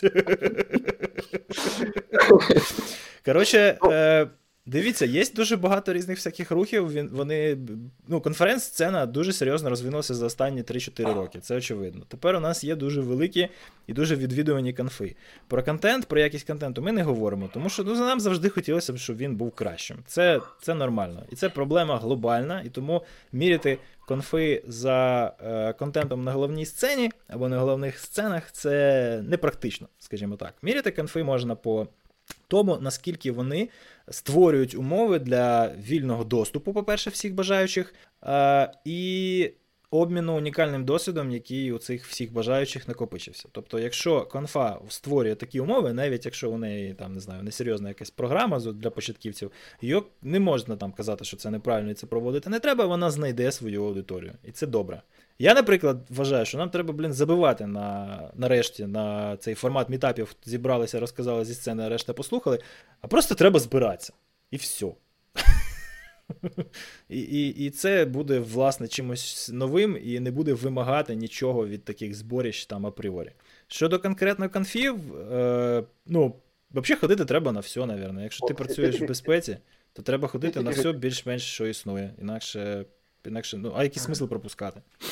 От я тільки про це хотів сказати, що ходити треба на всі. По-перше, на всі наші конференції, без виключення, абсолютно всі, е, мають, е, я не знаю, можна сказати, безплатний вхід, безплатні білети. Тобто ціна на них е, для так, в порівнянні з іншими конференціями, взагалі в порівнянні будь-чим з білетів. Uh-huh. Я не знаю, там порівняйте з білетами там, на Imagine Dragons, порівняйте з білетами там ще на якісь е, гучні гурти, які приїжджають до нас. Е, це копійки. З приводу того, ходити чи не ходити, і чому хтось може обирати ходити чи ні. В першу чергу для мене це неефективно, тому що ті людей, з якими я там можу познайомитися, я або вже познайомився, або е, якщо я хочу з ними поспілкуватися, то я це роблю точково, просто домовляючись про зустріч. Uh-huh. На конференції я ціную можливість того, що хтось може, наприклад, підійти до мене, чи я можу підійти до когось познайомитися. Але якщо я заздалегідь таких зустрічей не забукаю, то я в основному стараюсь не, не йти. І е, серед моїх знайомих в більшості саме так і відбувається. Вони йдуть на контент, на на спікера або на людину, яка приїде на цю конференцію, можливо, в якості відвідувача, щоб з ним прийти і поспілкуватися. Uh-huh. Тобто точково з людьми. Конференція не може бути ніяка конференція, абсолютно ніяка, не може розглядатися з точки зору контенту. Тому що коли ви збираєте в одному залі більше 10 людей. Uh-huh. Ви ніколи не е, зможете розповісти їм якусь нішеву, а там я не знаю, ахіренно класну тему, і при цьому, щоб вони не заснули. Стопудово. Цікаво Тому, буде просто... завжди не більше, ніж 25%. Криптографічні конференції, видно, якось по-іншому проводяться. Вони вже з самого початку криптографічні, так? Тобто ну, там да. люди з базовими знаннями. Тут ми, якщо ти проведеш конференцію в нас е, в Києві, наприклад, по side-channel атакам на залізо, так? Прийде 20 людей. І то всі наші випускники. Абсолютно всі З них не за 105. Розумієш? Е, тобто е, тут тут мова про контент. Коли ти просто називаєш по кібербезпеці, в тебе зустрічаються Red, Blue Team, в тебе зустрічається Government, в тебе зустрічаються чуваки з бізнесу, які розказують, які всі дураки, типу, ви не знаєте, яку е, що треба використовувати для того, щоб вас не зламали. Другі розказують, да щоб ви не не, не брали, вас все одно поламають. Да? І всі сидять, якби скучають на тому всьому. Тобто, оце е, будь-яка конференція, де взагалі будь-який зал, де в тебе е, не профільна конференція, де в тебе там більше е, сотні, двох, трьох, чотирьох сотень людей, навіть ти Black Hat візьми так, конференцію, як, от, скажімо так, одна з топових, чи Дивконт, будь-яку топову по кібербезпеці, здавалося б, саму хакерську з хакерських. Ти побачиш, що там е, контент є як самий занудний, так і самий цікавий. Так, тобто, ну я думаю, тут всі погодяться, просто ми киваємо да, один одному. Так, так, так, так. Так, що, е, так і є. І е, І в цьому якби і нюанс. На великій конференції ти очікуєш, що в тебе будуть там в основному аля щось 101 як захистити government, дасть е, мастер-клас, чи як там е, впровадити таку-то штуку, чи от дивіться, типу, я е, там навчився чи навчилась робити таку-то штуку. Дивіться, як це просто. От це ті речі, які будуть цікаві багатьом. Це нормально, так але вони не будуть там по складності доходити до якихось зіродеїв чи ще до чогось. Зіродеї тобі розкажуть, коли ти збираєшся там, я не знаю, на якомусь пупку чи ще десь випиваєш бокальчик. десь збираєшся і телефони здаєш на вході. От, телефони здаєш на вході на вході, і тоді ти можеш щось там показати, от чи чи, чи розповісти щось цікаве. От, але точно не на конференції. Чи якщо розповідається на конференції, ну, наприклад, саме е, цікаве, що я бачив по темі кархакінгу, бо і, і готувався, і дивився, е, це на тому ж самому Black Hat. І там як відбувається? Тобі зараз, на кінець 18-го року, розповідають, що вони робили всередині 17-го. Тому що Більше, вже все пофіксено. І, воно, по-перше, іначе. По-перше, все пофіксено. По-друге, в тебе є робота в е, щось в роботі йде. Ти ж не будеш розповідати посередині, мало ли халера, воно вийде чи не вийде, вигорить mm-hmm. чи не вигорить. Е, і повертаючись далі тепер до наших реалій, для того, щоб е, отримати контент на будь-якій конференції, якщо це локальна там конференція, наприклад, українська, тобі треба, щоб люди цей контент зробили. У нас люди, е, ті, хто дійсно займається ресерчем в будь-якій сфері, це означає, що ти сідаєш і рік, а то може і два, сидиш і блубаєш в одну і ту саму точку. І, можливо, щось з цього отримається, що з цього вийде. Uh-huh. Коли виходить, тоді робиш там рандеву по по всьому по всій земній кулі, по всіх конференціях розповідаєш, як там похачив X. Uh-huh. От, І потім знову на два роки засідаєш. Тому, от, наприклад, з точки зору Твіттера, тут я е, можливо ну, не погоджуюся лише в тому, що ти можеш е, по, е, під, попідписуватися на багато цікавих людей, які поробили дослідження, але реально від них новий контент, годний контент, за яким ти от, який ти їх хочеш слухати, ти отримаєш, можливо, раз в рік, можливо, два рази в рік. Якщо це не Тавіс Орманді. Що що? За виключеннями випадків, коли це Тавіс Орманді. Окей. Ну, е, Але саме саме головне, що ці люди, е, які, яких там через той твіттер можна підібрати, чи через на, на тих самих конференціях, вони, якщо роблять ретвіт, там чи взагалі щось твітять, е, то це вже буде відфільтрований контент. Тобто uh-huh. я розглядаю для себе, наприклад, Твіттер як джерело інформації, відфільтрованої профільними спеціалістами. Uh-huh. Uh-huh. Ну, Ось, більш, власне, більш... те саме, що Руслан сказав. Да, мені здається, так ми Правильно сконфігурований Твіттер це дуже класна штука. О. Ну і е, і по конференціям ходити на них потрібно, по-перше, тому що ви там познайомитеся, зможете у цих кулуарних розмовах почути те, що не почуєте на сцені, не почуєте в подкастах і на відеозаписах. Ні, ніколи. А, По-друге, ви таким чином підтримуєте всі конференції, ну, на які ви ходите і на які так. платите. По-третє, незалежно від того, коли проводяться ці конференції, у мене, наприклад, є мої там бачення того, коли мають проводитися профільні конференції, але незалежно від того, коли проводяться, ким проводяться, з яким контентом, те, що ви сприяєте ходити на них, допомагає їх організаторам розвивати індустрію. Тобто, ви таким чином розвиваєте індустрію, просто ходячи на ці конференції. І якщо ви просто візьмете свій час, я не знаю, працюючи будь-ким, ну можливо, за виключенням студента там чи безробітного, то ваш час витрачений на конференції, на спілкування, просто на буття там, він коштує більше ніж вхідний білет. Тому, е, взагалі, на ціну, як таку, дивитися ціну білета, взагалі, як на мене, немає сенсу. Угу. Вона її немає чим Українські ціни це це взагалі окрема історія. Це це, дар, це даром. Навіть не по себестоїмості, це даром. Я вам підтверджую, так, як людина, яка ходить переважно на українські конференції. Тисяча гривень за за два дні конфи це, це, це кейтеринг плюс оренда меблів, пацани. Щоб ви розуміли. Хорошо. Е, Ну, перераховувати будемо чи не будемо? Ми точно знаємо, що в наступному році буде парочку е, Оваспів, буде парочку DC-шних збіговиськ, буде парочку. Е, Розкажи, може, що, що там, всяких. Що за... Ну, вас, я думаю, знають там DC збіговиська, може хтось не знає. Е, Ну, це треба гуглити, пацани. Є дівкон групи, вони регіональні, в них збираються пацани, і вони деколи пацани і дівчонки, извините. І вони деколи там збираються там на якісь на якісь зустрічі в реалі і спілкуються на професійні теми. У ВАСП це. У нас велика новина, до речі, відкривається у ВАСП у Харкові. Буде чаптер вже п'ятий в Україні. І сподіваємося, що третій активно діючий, чи четвертий, четвертий, четвертий активно діючий. Буде перша зустріч ось тут десь в е, лютому березні. У вас це те, що стосується розробки і її безпеки. Тобто там фокус е, на аудиторію більше по розробниках, тестувальниках. Да, Application security в тому первозданному смислі.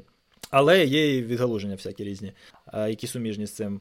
Буде, звичайно, NoNameCon, якщо нічого радикального на політичній сцені нашій не станеться, то у травні буде NoNameCon. Кон. Е, чотири дні активностей, дві дні головної конференції, як минулого року, третій тиждень травня, день вишиванки, і наступна за ним п'ятниця. Буде, я сподіваюся, хакіт в цьому році. Чому? Змінювати традицію, так? Теж конфа, теж велика, з своїми, звісно, тараканами і своїм відгалуженням там в крипту останнім часом, в плохому розумінні цього слова. Крипта як блокчейн, як криптографія. А, Але все одно, ну тобто, двіж, двіж, будь-який двіж краще, ніж голодовка. Це дуже важко заперечити. Який би там не був а, контент і бекграунд, якщо ти хоч частково там тематично пов'язаний з bug bounty, хакінгом, блокчейном і цією тематикою, то власне відвідувати треба, тому що альтернативи великої в цій частині світу нема. А, За BSides я сказав, е, UISGCon, як завжди, на початку року під питанням. як завжди, скоріш за все, відбудеться. А, І що ще? Напевно, щось нове виникне, я не знаю. Вже давно нових конференцій не не створювалось в Україні. Якісь якісь чергові там кібер, глобальні кіберсекюріті форуми я не буду зараз е, зараз прогнозувати, тому що вони якось так відбуваються повз повз мене, і я не маю уявлення про те, що в них відбувається. І ну, Конференції, всякі... мабуть, це в повний список, і мені здається, він не такий вже маленький, як для України. Ти, ти, ти не повіриш, є там всякі глобальні кібербезпекові консорціуми, на які там приїжджають якісь бувші держдепи, коротше, і так далі, про які ми з тобою не знаємо. І непонятно, що ну, це вже менш інше, Плюс... це вже, мені здається, не, не, не технічні.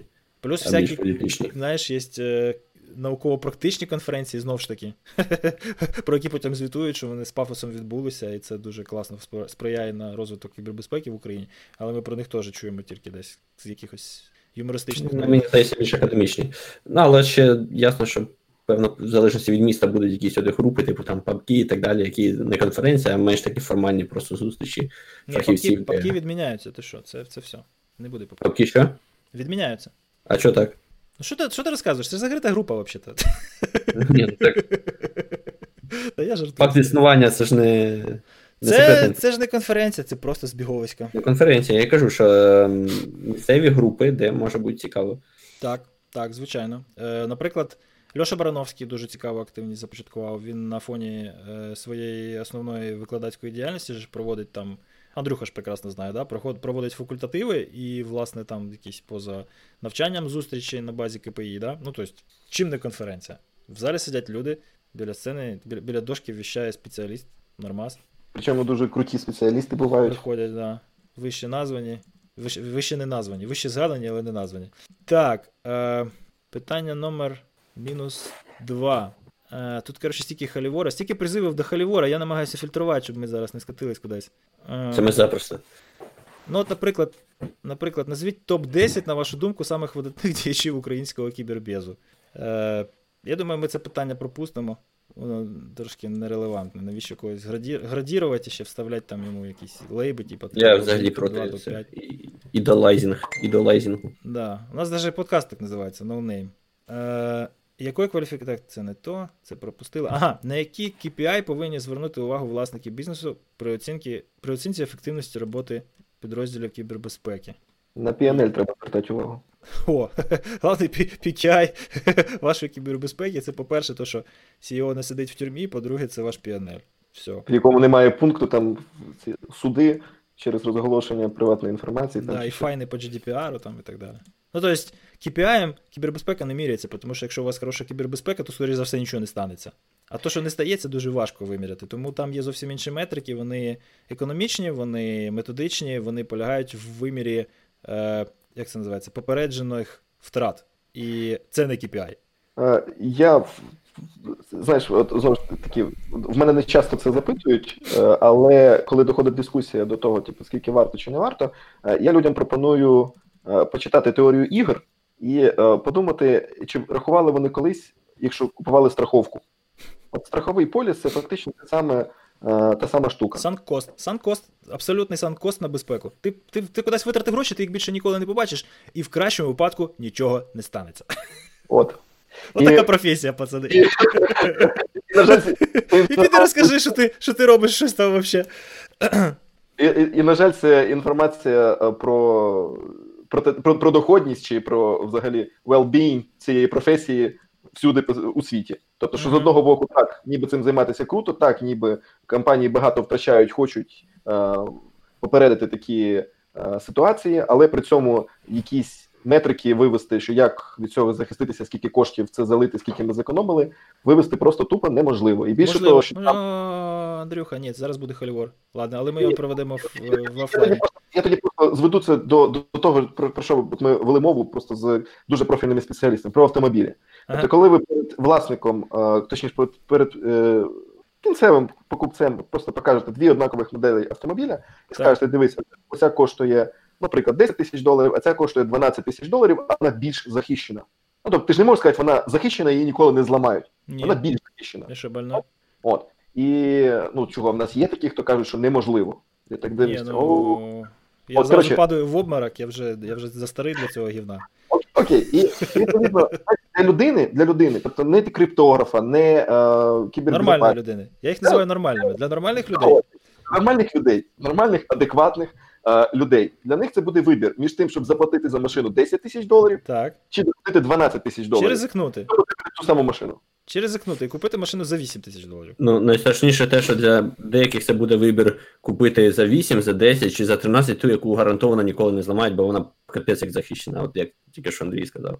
Угу. І це додає в картину ще більше інсентива ризикувати, так? І це тому Volvo, яка супер-пупер, блін, захищена і потестована, частіше всі за всіх попадає, блін, в серйозні автокатастрофи. Коротше, це дуже складна система. Будь-яка система, в якій задіяні люди і їхні рішення, це капець який маразм. Я просто одно хочу сказати тут на додачу, що е, CEO, CEO, чувак в конторі, який, извините, людина, чувак або чувіха. Я все, я все коротше, не цей, во, не, не, не почну виправлятися.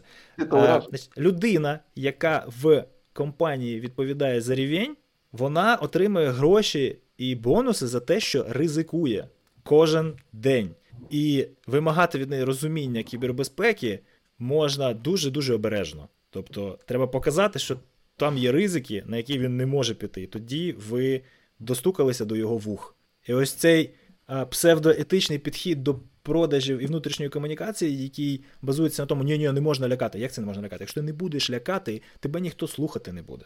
Ти маєш лякати так, що вони мають всратися, тільки побачивши тебе в коридорі чи зайшовши до тебе в ліфт, і ти такий обертаєшся. Ха, ви, наверное, удивлены. Как думаете, зачем я вас всіх сьогодні здесь собрал? І ліфт останавливається. Знаєш? І поки, поки вони тобі все не підпишуть в бюджеті, ти їх не випускаєш. Ти маєш бути для них страшком таким, що капець. Так? Тому що якщо вони не будуть тебе боятися, то CEO сяде, а всі інші нахрен, блін, вилетять з роботи. Вот який має бути фреймінг у тебе в конторі. Інакше ти робиш щось абсолютно неважливе, і тоді сиди тихенько і, і рахуй свій KPI. Блін. Щось мене занесло, по-моєму, але ладно. В прямому ефірі можна і сказати. А там далі виріжу. Питання номер мінус два. Так вже було. А це вже мінус 2 було, так? Да? Тут є приколи, типу, як правильно називається цей подкаст.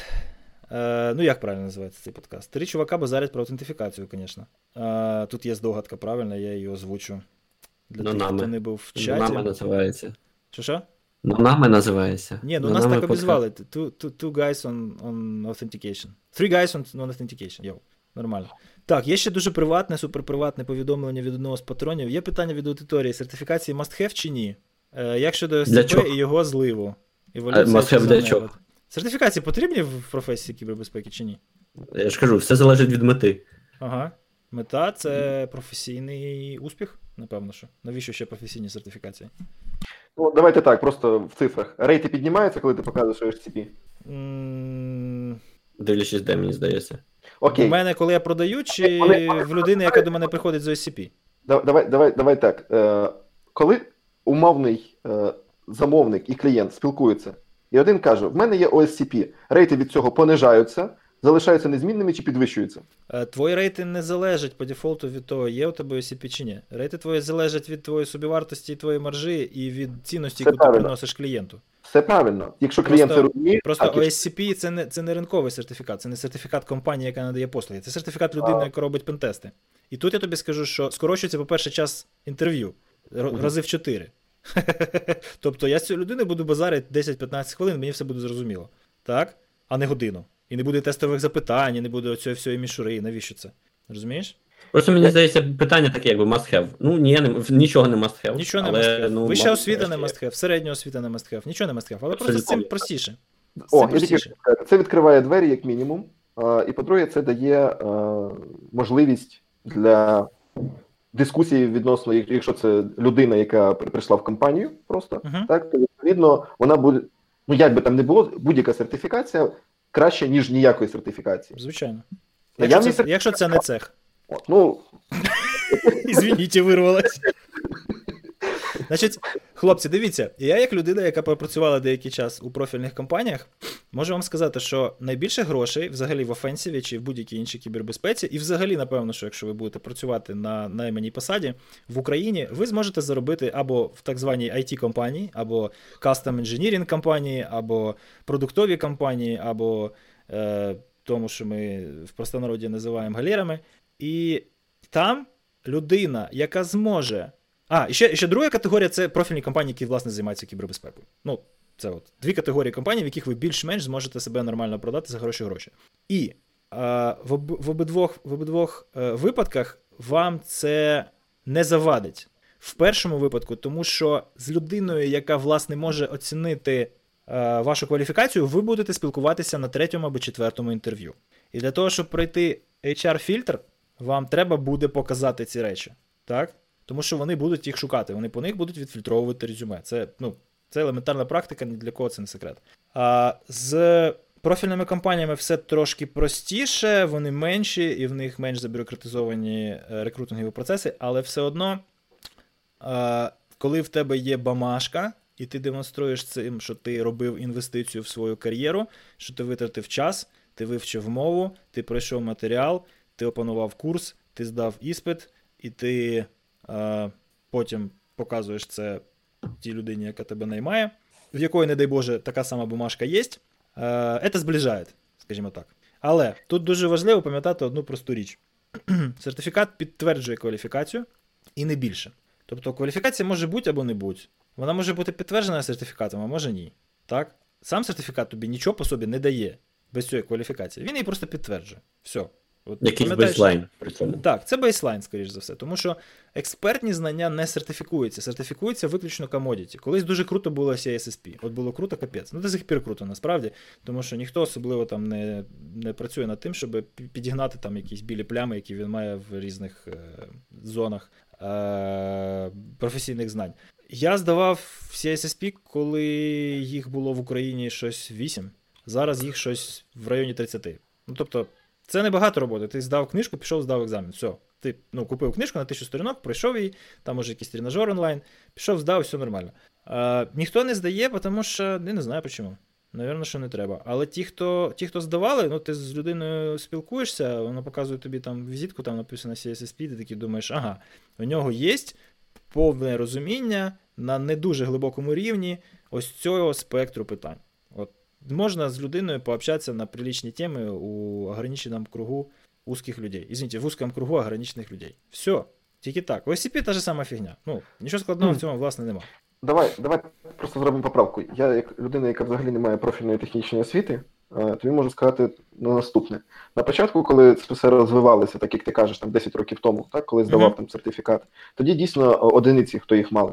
Е, на сьогодні людей, які хочуть починати е, роботу в цій професії, як і в будь-якій іншій аналогічній в ІТ, досить багато. І як ти правильно сказав, все частіше з'являється якийсь от бейзлайн фільтр, який відфільтровує їх.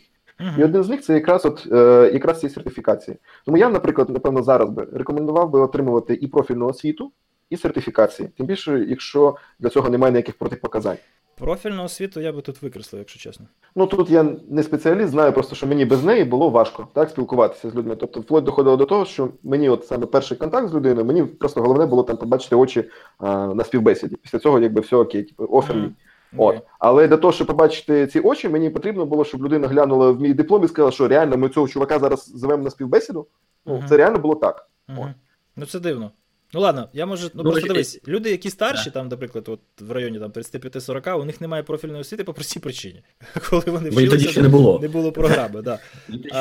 Це ще дуже залежить від нефроку. Якщо в тебе є хороший нефрок, то і ти в позиції, коли ти там, якщо що, там дзвониш Льоні, я до вас хочу, він ну, о, нарешті, чувак, ну йди. Ну, то типу, на що вам уже Та, Там сертифікати нафіг не потрібні. Є люди, які хорошо контриб'ютять в ком'юніті, да?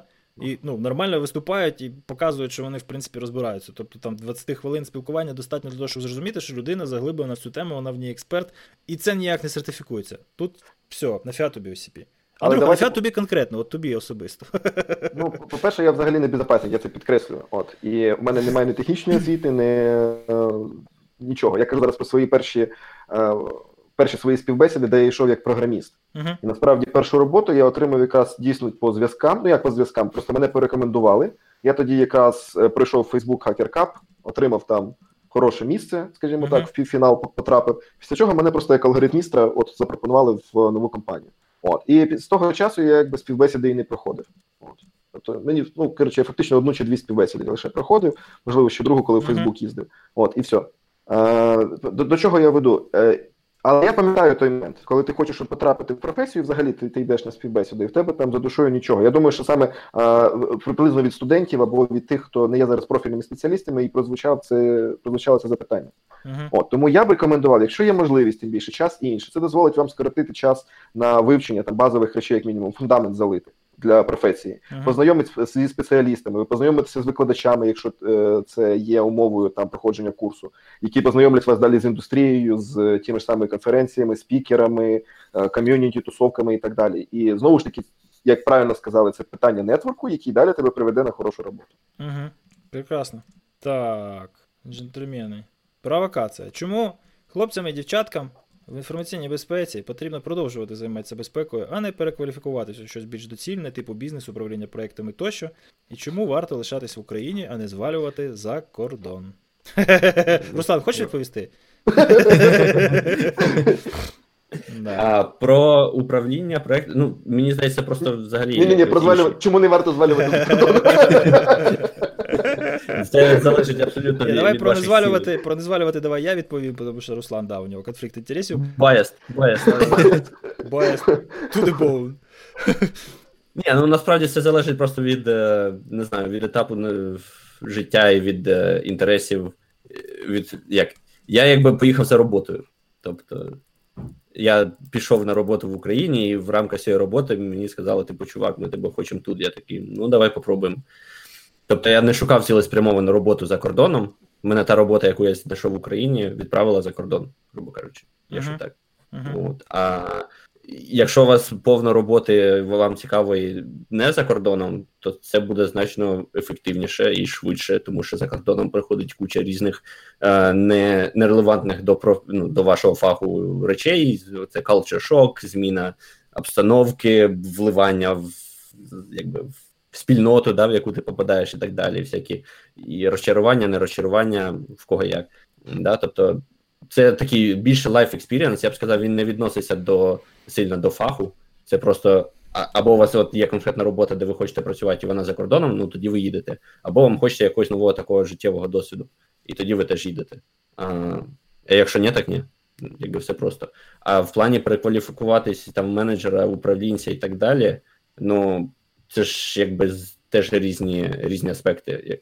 Якби як на мене, невелика різниця. Ви менеджер в сфері безпеки чи менеджер не в сфері безпеки. Ви менеджер, і там, якби як це коман спільних рис набагато більше, ніж в якійсь іншій е, там діяльності інженерній, наприклад, ви там програміст або криптограф. Тобто, це мені здається трошки інше. Ні, мається на увазі, напевно, навіщо залишатися в цій вертикалі? Чи варто залишатися в цій вертикалі, або треба йти кудись там в іншу? Не знаю, в реальний сектор, в банкінг, в фінтек, блокчейн, машин лернінг. Питання мети. Да, ну, це все залежить. Питання мети, так. Ну, тобто, якщо у людини мета, наприклад, виїхати за кордон, то певно, що їй варто обрати роботу, професію чи перекваліфікуватися в ту, яка актуальна за кордоном. Угу. От і от от і все це. На, наприклад, наприклад спеціаліст безпеки. А по поводу того, чи варто їхати, чи не варто. Тут питання просто звучить буквально. Чому варто залишатись в Україні, а не звалювати за кордон? Я почну з кінця. Я вважаю, що не, не варто залишатись в Україні. Тобто, якщо є бажання поїхати кудись і десь пожити, то воно нормальне. І в цьому немає нічого поганого. За це боролися або, до нас. Так, або або є чогось аморального, або ще чогось такого, що вимагає виправлення. Це в глобальній економіці, в глобальній культурі, в західній в західній е, е, культурі романтичного консумерізму, да, як Харарі каже це нормально. Це кудись поїхати, там пожити, там, не знаю, років за п'ять, а потім переїхати, пожити ще десь. Це це цілком нормально. Я не бачу в цьому нічого поганого. Е, Якщо ти хочеш жити в іншій країні, ти вважаєш, що ти народився іспанцем, наприклад, чи американцем, що, що в цьому поганого? І якщо подивитися на таких діячів, неважно, в літературі, в політиці і так далі, більшість з них е, не один рік провели за кордоном. Ну, будь так. це Шевченко, будь це е, да, хоч це Бандера, хоч хто завгодно. Кого тобто, вам цікавіше? Світогляд від культурної зміни обстановки дуже серйозно розширяється. І якщо ти не можеш дозволити собі, живучи в Україні, е, часто подорожувати як турист, або просто поїхати десь місяць пожити і попрацювати віддалено, то в принципі поїхати кудись на нетривале ПМЖ це нормально. Переїхати на постійне життя, ну якщо тобі не подобається жити в Україні, що ти не відчуваєш, що тебе щось з цією територією і цим населенням зв'язує, типу держави і нації, ну так буває. Так буває, і треба і треба просто на це наважитися в якісь моменти. Не треба думати про те, що хтось тебе за це засудить. Або давай напряму, це вибач, закінчу, я потім задав. Ні, я просто свій досвід хотів розказати, що у мене, власне. Е, по-перше, у мене був період, коли я дуже серйозно розчарувався в інформаційній безпеці, деякий час працював в іншій галузі. Е, і в мене був період десь протягом півтора року, де у мене було чотири пропозиції релокації в досить такі сухі теплі місця, причому це було на фоні подій, які розгорталися в Україні, не досить сприятливих для ведення бізнесу е, і виховання дітей, скажімо так. Це був четвертий, п'ятий, шостий рік. Тобто. Uh-huh. Тут для себе просто треба знову ж таки повертатися до того, що хлопці вже сказали. Треба повертатися до питання мети. Яка, власне, в тебе мета якась стратегічна є чи нема? Я просто був вже в тому віці, якби це сталося зі мною там 10 років тому, я, мабуть, просто спакував чемодан і звалив. Але я був в тому віці, в якому я вже мав цю мету, я вже до неї зробив певні кроки, я вже до неї йшов. І елементарно, якщо це е, зменшити до одного запитання, е, чому не поїхав, це. Е, От от ти зібрався, поїхав, і хто ти там став тепер? Понимаєш, да? Тобто тут ти працюєш, напрацьовуєш соціальну мережу, напрацьовуєш авторитет, напрацьовуєш репутацію, напрацьовуєш соціальний вплив, напрацьовуєш ось цей і ось цей, і ось цей стовп тої мети, які, які, яку ти збудовуєш потім на них. Ось тут ти робив конференцію, ось тут ти робив роботу, ось тут ти е, заснував компанію, ось тут ти спілкуєшся з клієнтами, і ти такий, коротше, взяв, зібрався і поїхав працювати там якимось chief compliance офісером переїзд Красавчик. завжди буде дауншифтингом. Красавчик, молодець вообще. Ну, Тепер ти отримуєш два рази більше грошей. Це, звісно, дуже класно, але хто ти там? На що ти ну, впливаєш? Да, і і наскільки давай, тепер ти далеко від своєї мети? Давайте тоді тепер е, третя думка. Давай. От, е, Для мене це питання відкрите, одразу скажу. Питання переїзду, питання Давай того, де... Е, ну, можливо. Е, Відповіді на питання немає, але е, є наступні думки. Перше, якщо ти технічний спеціаліст, мається на увазі програміст, е, спеціаліст по інформаційній безпеці, і в тебе є можливість працювати віддалено, то з великою ймовірністю, що тобі вигідніше як в фінансовому плані, так і в логістиці, буде знаходитися в Україні і працювати на закордонну компанію. Це те, що я хотів сказати останнім. Це е, надає можливість, е, по-перше, подорожувати, причому з сім'єю, абсолютно вільно. Це надає можливість для накопичення коштів на якусь там пенсію, на нерухомість, можливо, на інші інвестиції, е, на купівлю там не знаю активів якихось, можливо, навіть на організацію там якогось власного діла, власної справи.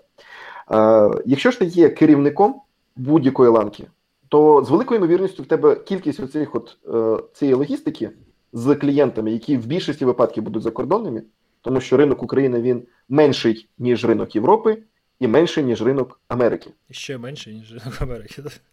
І ще менше, ніж ринок Америки. Це очевидно. От І насправді зараз ми маємо ті ж самі зарплати програмістів, які е, просто от в абсолютній е, величині, такі ж самі, як і в Польщі, там не знаю, в Германії чи ще десь, але при цьому в нас вони є представниками цієї зарплати, представниками людей середнього е, класу доходу, то там вони абсолютно звичайні. Можливо, там трохи вище е, мінімальної там зарплати. Ну, наприклад, той самий лікар в Германії він отримує від 3 до 5 тисяч євро. Причому він там себе не відчуває е, мільярдером. uh Причому в нас з такою ж зарплатою, то напевно людина б собі абсолютно вільно якість, могла дозволити якість абсолютно життя потім зовсім інше. Да. Так, так, так. І я впевнений, що зараз е, Руслан підтвердить, що для Америки ті ж самих там 3 тисячі і хай навіть 4 тисячі євро, ну візьмемо 4 тисячі доларів в місяць. Це невелика зарплата. Це ще кажуть, це половина зарплати. Ну, якщо це в долині, долина це. в Каліфорнії живе, для нього це взагалі не бабки. Окей, а, ну, для Каліфорнії. Окей, ну давай візьмемо якийсь там Middleland, да? Ек- десь там. Економіка, економіка питання, яку ти дуже класно зараз окреслив, вона якраз в цьому і полягає. Поки ще загальний рівень життя і загальний, рі- загальна є- е, вартість життя в Україні не наздогнала ці, будемо відвертими, надприбутки, так? Угу. в порівнянні з доходами решти населення. Е, Це вигідна стратегія, очевидно. І я нічого нового зараз не скажу, коли повідомлю, що е, компанія, наприклад, сервісні, це вже повертаючись до питання, чому зможна, чому треба залишатися в Україні, а не валити, чому треба залишатися в безпеці, а не переходити кудись ще. Компанії сервісні, які займаються інформаційною безпекою, вони в Україні оперують дуже дуже небагато. Основна їхня зараз Так. фокусна зона це Євросоюз, тому що інтеграція, асоціація, от це все. Так, І, так. і дуже висока. Е, ну, не можу сказати, що дуже там супер-пупер висока, але для мене неочікувано була високою репутація наших місцевих кадрів так, Мгм. на європейському ринку. Для штатів там все просто. Там, ну, головне до них попасти, і, і з, тобою, з тобою будуть працювати до першого факапа, поки комфортно. В Європі, апріорі, до України, як постачальника послуг, чомусь стосунок, от, ставлення позитивне. Я не знаю чому. Але мені Я це тоді Ну, Я тоді ще закінчу. Через те, що ми рвемося туди. Напевно. А, Я думаю, Да, тому що дешеві, тому що ми дешеві для них Так. в першу чергу. І при цьому близькі культурно. Це так. Так, ну давайте якби реально да, дивитися. Тут немає ніяких е, заслуг чи ще щось. Спочатку для них Польща була, Польща закінчилась, тепер далі Україна. Напевно. От. Е, і З точки зору технічних проти. спеціалістів. Нічого немає Е, проти. І, і так, тепер повертаючись, коли от це більше вже тема, яка йде до того, перекваліфікуватися чи ні, і що робити з цією кваліфікацією. Я зараз стаю в третій проект вже якості CTO, тобто один локальний це курси, другий це автомотів, там де я CTO, і зараз ще в третю компанію заходжу як другий CTO, скажімо так. І е, от з, з точки зору якраз C-level position, твій е, relocation може бути вимушений просто як, як длительна командіровка. Ну, Тому да. що тобі в тебе може бути виникнути необхідність там розгорну, розгорнути офіс, там десь не знаю, в Мюнхені. О, ти їдеш туди, поки ти там не набереш людей 30, 40, 50, о, ти сидиш там. О, це може бути півроку, це може бути рік. Мгм. І, в тебе е, вже відбувається зовсім інший стиль, зовсім інше життя, коли ти там, наприклад, е, два робочих тижні проводиш там, ти е, там пару днів прилітаєш додому в Київ. Мгм. От. І просто проводячи паралелі, дивлячись, до чого лежить серце. Я не можу сказати, що всі мої знайомі програмісти чи технарі. Вони е, погодяться добровільно, неважливо за які гроші чи ще щось, на те, щоб в такому ритмі жити. Вони звикли до того, що перед ними прямокутний екранчик, навушники, е, улюблена музичка, печенюшки, кава і монотонна робота. Для них це окей, в цьому немає абсолютно нічого поганого. Вони знайшли себе. От е, це не означає, що вони не можуть поїхати в там за кордон, того, що їх там попросили. Це означає, що для них це, це комфортно. І зовсім не означає, що вони мають цієї зони комфорту е, кудись бігти. Просто того, що хтось так вважає за правильне. От я певно думаю, що це для кожного вибір свій, що для нього більш комфортне. Одне, що точно знаю, доки є час, треба пробувати це робити. Пробувати і так, і так. Літати, пробувати е, сидіти і монотонно працювати, пробувати програмувати, пробувати ковирятися в тих мережах, пробувати себе в якості керівника, якщо це дозволяє компанія, ієрархія в компанії, дивитися, що виходить, що не виходить, відчувати той момент, так як, як мене колись навчили, що ти ростеш по кар'єрній е, кар'єрним щаблям своїм до моменту своєї некомпетентності. От і, і це, це дуже якби такий важливий момент, так от зробити цей крок назад, коли ти залишишся в зоні там своєї компетентності, можливо, отримуючи там трохи менше на якусь там сотню другу доларів менше, але при цьому будучи мега профільним, класним, ахіренним спеціалістом, якого цінують там на, е, на всіх на всіх е, рівнях і всі довкола і за кордоном. Ніж посереднім менеджером. Угу. Я б ще, мабуть, додав, сказати- що Давай. Ага, я швиденько, що я б сказав, що зони комфорту якби треба виходити, просто треба цілитись, де, де ти персонально хочеш бачити свою зону комфорту. Да, от вона в тебе така, ти хочеш, наприклад, розширити, але куди ти і як ти її хочеш. Так, тобто, це вихід з зони комфорту не має бути саме метою. Да, да. Вихід з зони комфорту він, він практичний. Так, з точки зору психології, вихід з зони комфорту він практичний, якщо за ним наступає момент зросту, певно, тобто ти становиш, ти в новій зоні отримуєш цей комфорт, так?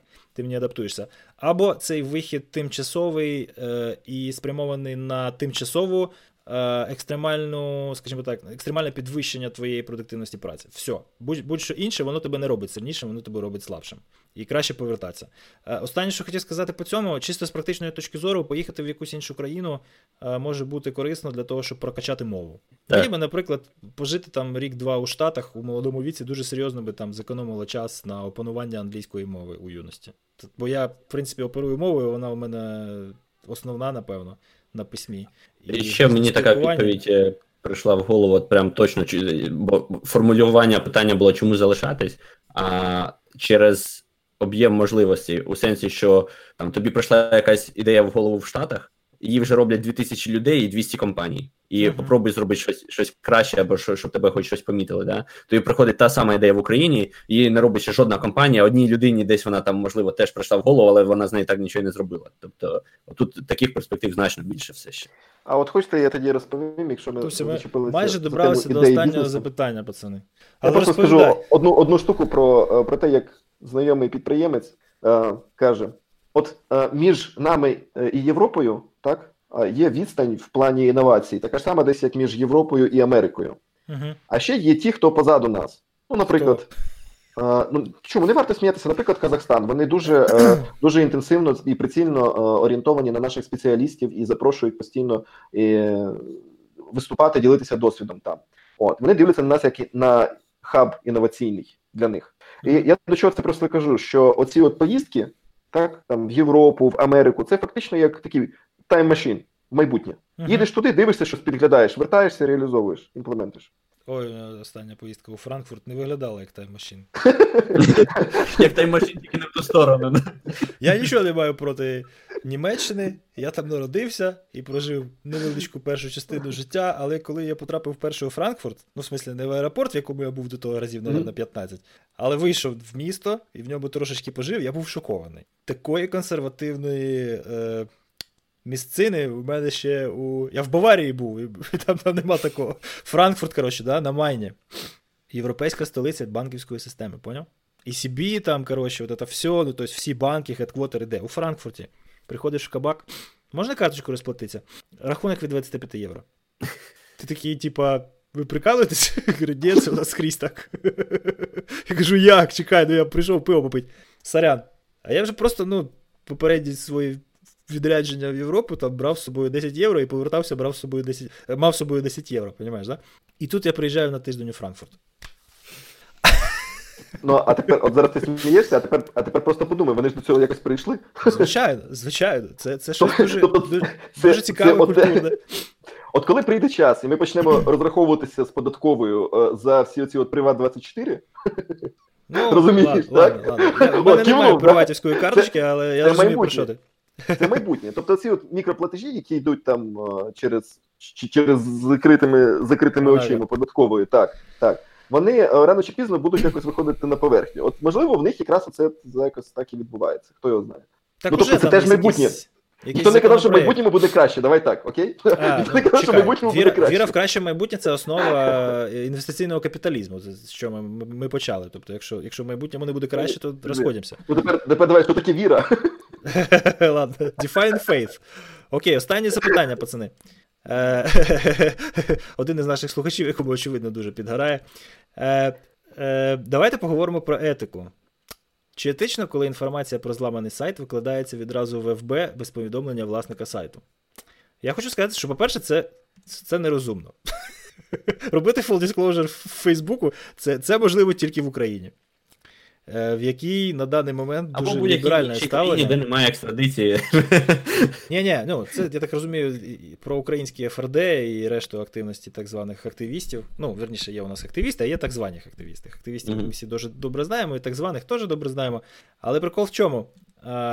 Фейсбук, в принципі, система, яка вимагає певної псевдонімізації і маючи доступ до аккаунту, можна вирахувати людину досить досить просто за меседжами, за за локацією, за логінами і так далі. Тому full disclosure в FB це трошки не по обсекам. Трошки неровненько, я б сказав. А, Але якщо просто говорити про те, чи, чи ну. Етично. Звичайно, що це не етично. Ну, тобто, Не якщо етично. говорити Але це не означає, етику, що це не завжди що це не потрібно. Дивись, що таке етика? Етика це, ну, для мене, як послідовника, звичайно. Зараз ви скажете кого, коли я сформулюю. Е, Етично це те, що не збільшує непотрібні, непотрібні страждання на планеті. Так? Ну, і всесвіті. Тобто, якщо ти поводишся таким чином, що ніхто, верніше, по мінімуму, обмежуєш страждання, які своїми діями викликаєш у собі і в інших людях, то ти поводишся етично. В цьому випадку, звичайно, про це не йдеться. Е, Будуть страждати люди. І якщо ти повідомив про це публічно, то напевно, що підвищення загальної безпеки не було твоїм, е, твоєю метою в цьому акті. Так? Тут, напевно, ти йшов за славою, чи, е, чи просто хотів похизуватися перед кимось, чи продемонструвати, що ти можеш знайти там вразливість на сайті. Що я не розумію, в чому тут прикол. На кожному сайті є вразливості, просто треба витратити трохи часу. Тому, звичайно, що це не етично, але наслідки можуть варіюватися. І залежно від цих наслідків, це ще може бути і незаконно. От я Типа хотів, так. е, якщо можна, два слова додам щодо формування, скажімо так, очікувань від взагалі злому е, і як він відбувається. Тобто, в нас чогось у, у всіх. е, Я це спостерігаю е, е, в основному в наших спеціалістів і в наших користувачів е, поняття зламу, тобто взагалі вразливості, їх е, розповсюдження іншого, і поняття етики. Всюди, де я за кордоном піднімав е, схожі запитання, там не було питань етики. Вони ніхто і не розглядає як питання етики, розглядає як питання е, грошей. От, е, наприклад, кажуть: ну дивись, е, зламали твій телефон, так? Ти ж постраждав? Ну так, що там, ну плаче людина там, чи, чи, чи, чи, втратила щось, так? Що вона втратила? Скажімо так, вона втратила свою е, інформацію. Мається на увазі, що її не видалили, а її скопіювали. Так, наприклад, фотографії, наприклад, е, там я не знаю, її е, переписки там чи ще щось. І далі Повертаємось до, до новин. Безос, Санчес і всі діла. Навіть, навіть, навіть з Безосом яке питання, так? Тобто зрозуміло, що в нього є якесь ну, психологічне там на- навантаження від, від цього всього, що відбувається. Можливо, якраз в цьому випадку є матеріальне, матеріальне. Матеріальне навантаження тут є, тому що він розводиться, і як ти знаєш, це ну, сопряжено з определенними убитками. Так. Е, Тобто він, він це саме в себе в блозі на медіумі тоді описував, так що він просто розглядав, типу, ну дивіться, якщо я це зараз там не розкрию, то так само вони себе поведуть з іншими компаніями. І дивиться, якщо це я зараз розкрию, то буде отак. Якщо не розкрию, буде так. Він просто брав і розраховував як підприємець. І в Звичайно. основному так і відбувається. Коли в нас е, публікується якась інформація, ну е, при всій повазі до тих, хто її діставав, я, наприклад, не бачу, як її напряму можна монетизувати. Тобто, єдине, що я бачу, що можна як сам акт зламу, сам факт доступу цієї інформації використати для піару. Що теж свого роду потребує якихось капіталовкладень та е, часу, і відповідно такий матеріал використати для цього це абсолютно нормально, так а, з точки зору, зору етичності, якщо ми кажемо просто про доступність інформації, так тобто завжди треба запитувати одразу: ти за open source чи ні? В open source ж можуть бути вразливості, правильно?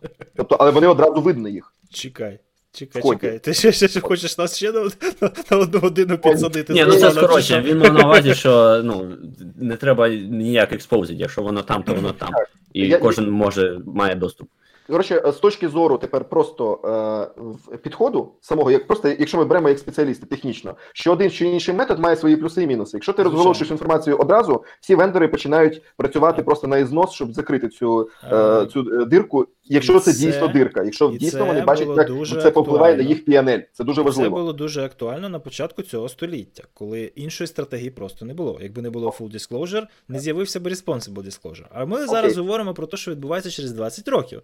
Так, коли вже є процедури responsible disclosure і є Project Zero, який викладає все, що хоче, і ставить там якісь скільки там 60 днів, чи 90, чи 30 таймер. 30, да? Ставить таймер 30 днів, і воно там лежить, бовтається, ти можеш пофіксити, через 30 днів воно автоматично вивалюється в паблік. На мій погляд, це етично. Ну так? так, це поєднання фактично двох методів. Але е, е, знову ж таки, так, два варіанти. Або в тебе е, координований дисклозер, тоді це може займати години, і в тебе все рівно є люди, які навіть по короткому опису чи просто там за гроші можуть отримати цей proof of concept Так. е, сплоїд, який далі розкрутити і використовувати його. Government, наприклад, як один Так. з таких е, клієнтів. Повертаючись, тепер е, про саму інформацію, етичність чи неетичність. Е, я не знаю, от е, де який приклад навести, можливо, зараз колеги ви підкажете, який приклад навести, коли злам інформації був ну, зводився до чогось іншого, крім грошей. Ну тобто, поясню. Весь ФРД? Як? Весь ФРД. Ну, то правильно, то ми зараз правильно, то, то відповідно тут і немає що обговорювати. Тоді в ньому, Ні, якщо дивись. ти береш, кажеш, дивися, ми от зараз щось дістали, але ми не знаємо, як це використовують за гроші. Яка, що яка зроблять тебе, чуваки? Дивись, дивись, ну, яка в тебе яка в тебе задача?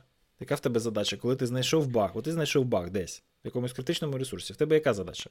Перше, ти можеш підвищити безпеку цього ресурсу, повідомивши про це людям, які можуть це виправити. Друге, Ні, ти можеш повідомити про це всім для того, щоб здобути хвилинку слави. І третє, ти можеш повідомити про це тим, хто може це монетизувати, і приєднатися до цієї бізнес-моделі. Все. Ти ще, ти ще можливо спробував повідомити це тим, хто може це пофіксити, але вони, наприклад, не захотіли пофіксити. Ні, чекай, якщо ти обираєш першу стратегію, і ти повідомив mm-hmm. цим людям, і вони це проігнорували. Або вони відповіли mm-hmm. тобі, та це фігня, ми не будемо це фіксити. Або вони відповіли це не критично, або ще щось mm-hmm. відповіли, і ти бачиш, що вони не будуть фіксити, так? Тоді ти вивалюєш це в паблік, і воно фікситься. От питання: це це етично чи не етично? Питання в тому, що ти зробив для того, щоб вони про це дізналися. Тому що якщо хтось, кого я знаю, наприклад, вивалює в паблік інформацію про те, що він знайшов якусь критичну багу, наприклад, в веб-сайті компанії, власника якої я знаю, так? І що він повідомив їм про це два дні тому, і вони не відреагували, у мене виникає логічне запитання. Чому він не повідомив про це мене?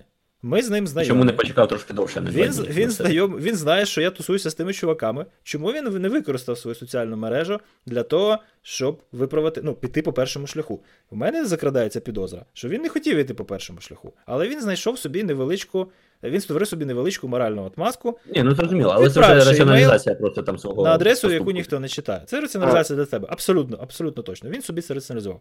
І він все рівно хотів піти по другому шляху. Якщо він хоче йти по другому шляху з самого початку, Тут, знаєш, це моральна удача, як це називається. Да? Якщо ти розкриваєш вразливість у сайті, який належить людям глибоко аморальним, я ні в чому тебе нічого не можу звинуватити. Але якщо це веб-сайт дитсадочку, ну, тобто це вже починається порівняння моральних позицій. Чи ти таким чином е, знаходишся в більш. Як це називається? Чи ти знаходишся в позиції морально, моральної переваги тут? так? Якщо це ISIS, чи не знаю там. Міністерство е, зовнішньої розвідки якоїсь новоствореної непризнаної республіки на сході нашої країни, мені немає в чому тебе е, звинуватити, так, в моральному плані. якщо це бальничка, чи дитсадочок, чи обленерго, у мене до тебе питання. Так? І третє монетизація. Тут я з Андрюхою повністю згоден. Тут немає питання моральності чи аморальності. Якщо у тебе це бізнес-модель, ти вже давно навчився отак от дивитися на моральність того, чим ти займаєшся. Як завжди, в етичних питаннях відповідь it depends. Залежить ну, від Власне, я, я ще хотів просто сказати, саме саме перше, це мало бути, коли ти знайшов багу, то саме перше, що ти робиш, ти дивишся, чи можна її використати, щоб знайти другу багу. А потім а потім, а потім де ще ти її можеш знайти? Йдемо на шодани, перевіряємо, де ще використовується ця CMS. Кого ще таку багу можу знайти? Звісно, ну, після е, цього До речі, нам слухачі тут по захищених каналах зв'язку тут підказують, що є все-таки випадки, е, це в основному госуха, коли йде, ну, наприклад, Stuxnet, як один з варіантів, коли mm-hmm. був таргет на скада системи по збагаченню по цих на центрифуги да, для збагачення урану. Так. Mm-hmm. От, тобто, можливо, і такий шлях. От, Але е, ну, на, насправді в більшості, е, чому, чому, наприклад, питання фінансування взагалі кібербезпеки, воно, на мій погляд, ще не до кінця вирішене, так іменно в, в білій сфері. От ну, про те, що ми казали, типу, а як як як пояснити, чому це цей автомобіль на 2000 доларів коштує дорожче, може, і ти маєш його купити? Може може провести професійні тренінги. Я кстати, все більше більше про це задумуюсь. Може провести якусь серію тренінгів по по як власне пояснювати важливість свого існування в ієрархії в компанії. Розумієш, проблема в тому, що ми не маємо пояснювати е, нікому важливість е, і необхідність існування. Тобто вона має виникати сама сама по собі. От, тобто, її мають побачити. Зараз... Я я бачу тут жорстку консервативну позицію. Ринок все врегулює. Ну, подожди, ну правильно, треба просвітницька діяльність ніхто не відміняє, але я вам кажу, е, як мінімум, про те, що а, той самий там тобто, ФРД... Якщо, якщо я тренінги, якщо я тренінги почну продавати, ти про мене на не напишеш, ні? Про що на не напишеш про чергові гавна тренінги, в IT, в IT, это вот все. Знаєш, як буває? Андрюха сміється, бо він знає, про що я зараз там. Ні, так я знаю, я знаю, про що я його не дочитав. Так от, я про що хотів, е, до чого хотів підвести, що можливо ФРД з точки зору якраз популяризації професії і показовості того, що наскільки все погано і наскільки це треба фіксити, можливо, навіть і не погано, а добре. На великій дистанції добре, звичайно. От, так що, Розумієш, таки, коли цим займаються люди, які можуть оцінити ефект, які можуть оцінити потенційні втрати, так? Я, я тут на межі. Тобто, якщо це займається хакер зі стажем, який може, знайшовши, не знаю, там, е, RCE ху на суперкрутому е, урядовому сайті, оцінити можливий impact, прийти до висновку, що та, нічого страшного, знаєш, і красиво вивалити це в public, це одне. Коли це починають робити скіди, які просто тупо запускають проти всього GovUA SQL Map, і потім викидають це в public, не фільтруючи, не тріажачи, нічого, взагалі не задумуючись над тим, який може бути impact, і коли це відбувається не скоординовано, от, от тут у мене виникає підозра, що не дуже добре. Тільки так. Да. Ну, залежить від того, хто робить, що робить і з чим робить. Як завжди, як і скрізь на цій планеті. І з якою метою? Мета це вообще основополагающее, потому что мотив будет фигурировать в суде. Так, добре, так, ну що, мені дві здається, ми. Ми добралися до, до самого кінця, правда? Ми наговорили на два з половиною випуски. Це якийсь капець. Треба нарізати і випускати раз на тиждень. Хорошого понемножку. Нас слухає А рекордна кількість людей. Це варіант. Ти бачиш, нас 8 людей слухає аж. Це дуже круто, я вважаю. хоч когось повеселили в неділю ввечері. Якщо раптом у когось ще є останнє запитання, у вас є шанс. О! Нам вже кажуть, що класний подкаст вийшов, мотиваційний. Ні, це не значить, що класний, значить, що мотиваційний. Наприклад, ми змотивували віку не бути як ми. А, Замовила книжки, нестача знань на три талмуди, і це лише на дві години. Хорошо. Ні, ну ми, ми тримаємо хороший статус чуваків, які розмовляють про автентифікацію, тому що годину ми впевнено розмовляли про автентифікацію.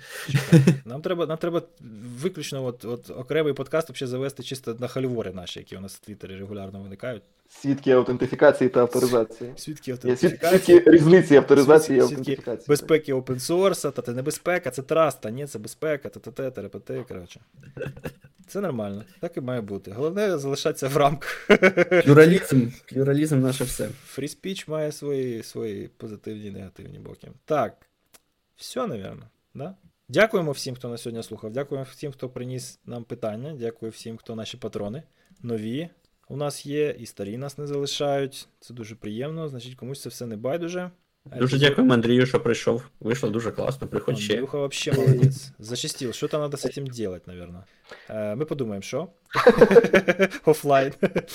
Так, ну я, я взагалі я отримав купу естетичного задоволення, хлопці, від спілкування з вами. Дуже приємно було вас бачити. Ми, це єдина причина, чому ми тут досі вже три, це, три години майже сидимо, і ще ніхто не сказав, чуваки, все, ви задовбали, я пішов звідси. Навіть щось жінка до мене не заходить останнім часом і не, не показує от так, от коли ти вже завершиш оцей от, завжди на годину, а тут вже дві з половиною. Мене, якщо це уважні помітять, що я мігрував трошки, мене майже вигнали. Ага. Так, ну ок, ладно, все, розбігаємося. Всім дякуємо за увагу. З вами були Рус Андрюха і, і я. І дід Влад, який Дід каже: от, ви всі молоді, а дід Влад тут це значить. Ну, я ж, я ж, я ж старий, мене, мене вже списали давно з рахунків всі. Е, пісок там сипеться, от, это от шутки про другу сторінку паспорта вічно на роботі. Ладно. Андрюха, побачимося там з понеділка. Давайте. А, До скорих зустрічей. Рус, давай на зв'язку. До зустрічі, папа. Пока. Всім бувайте.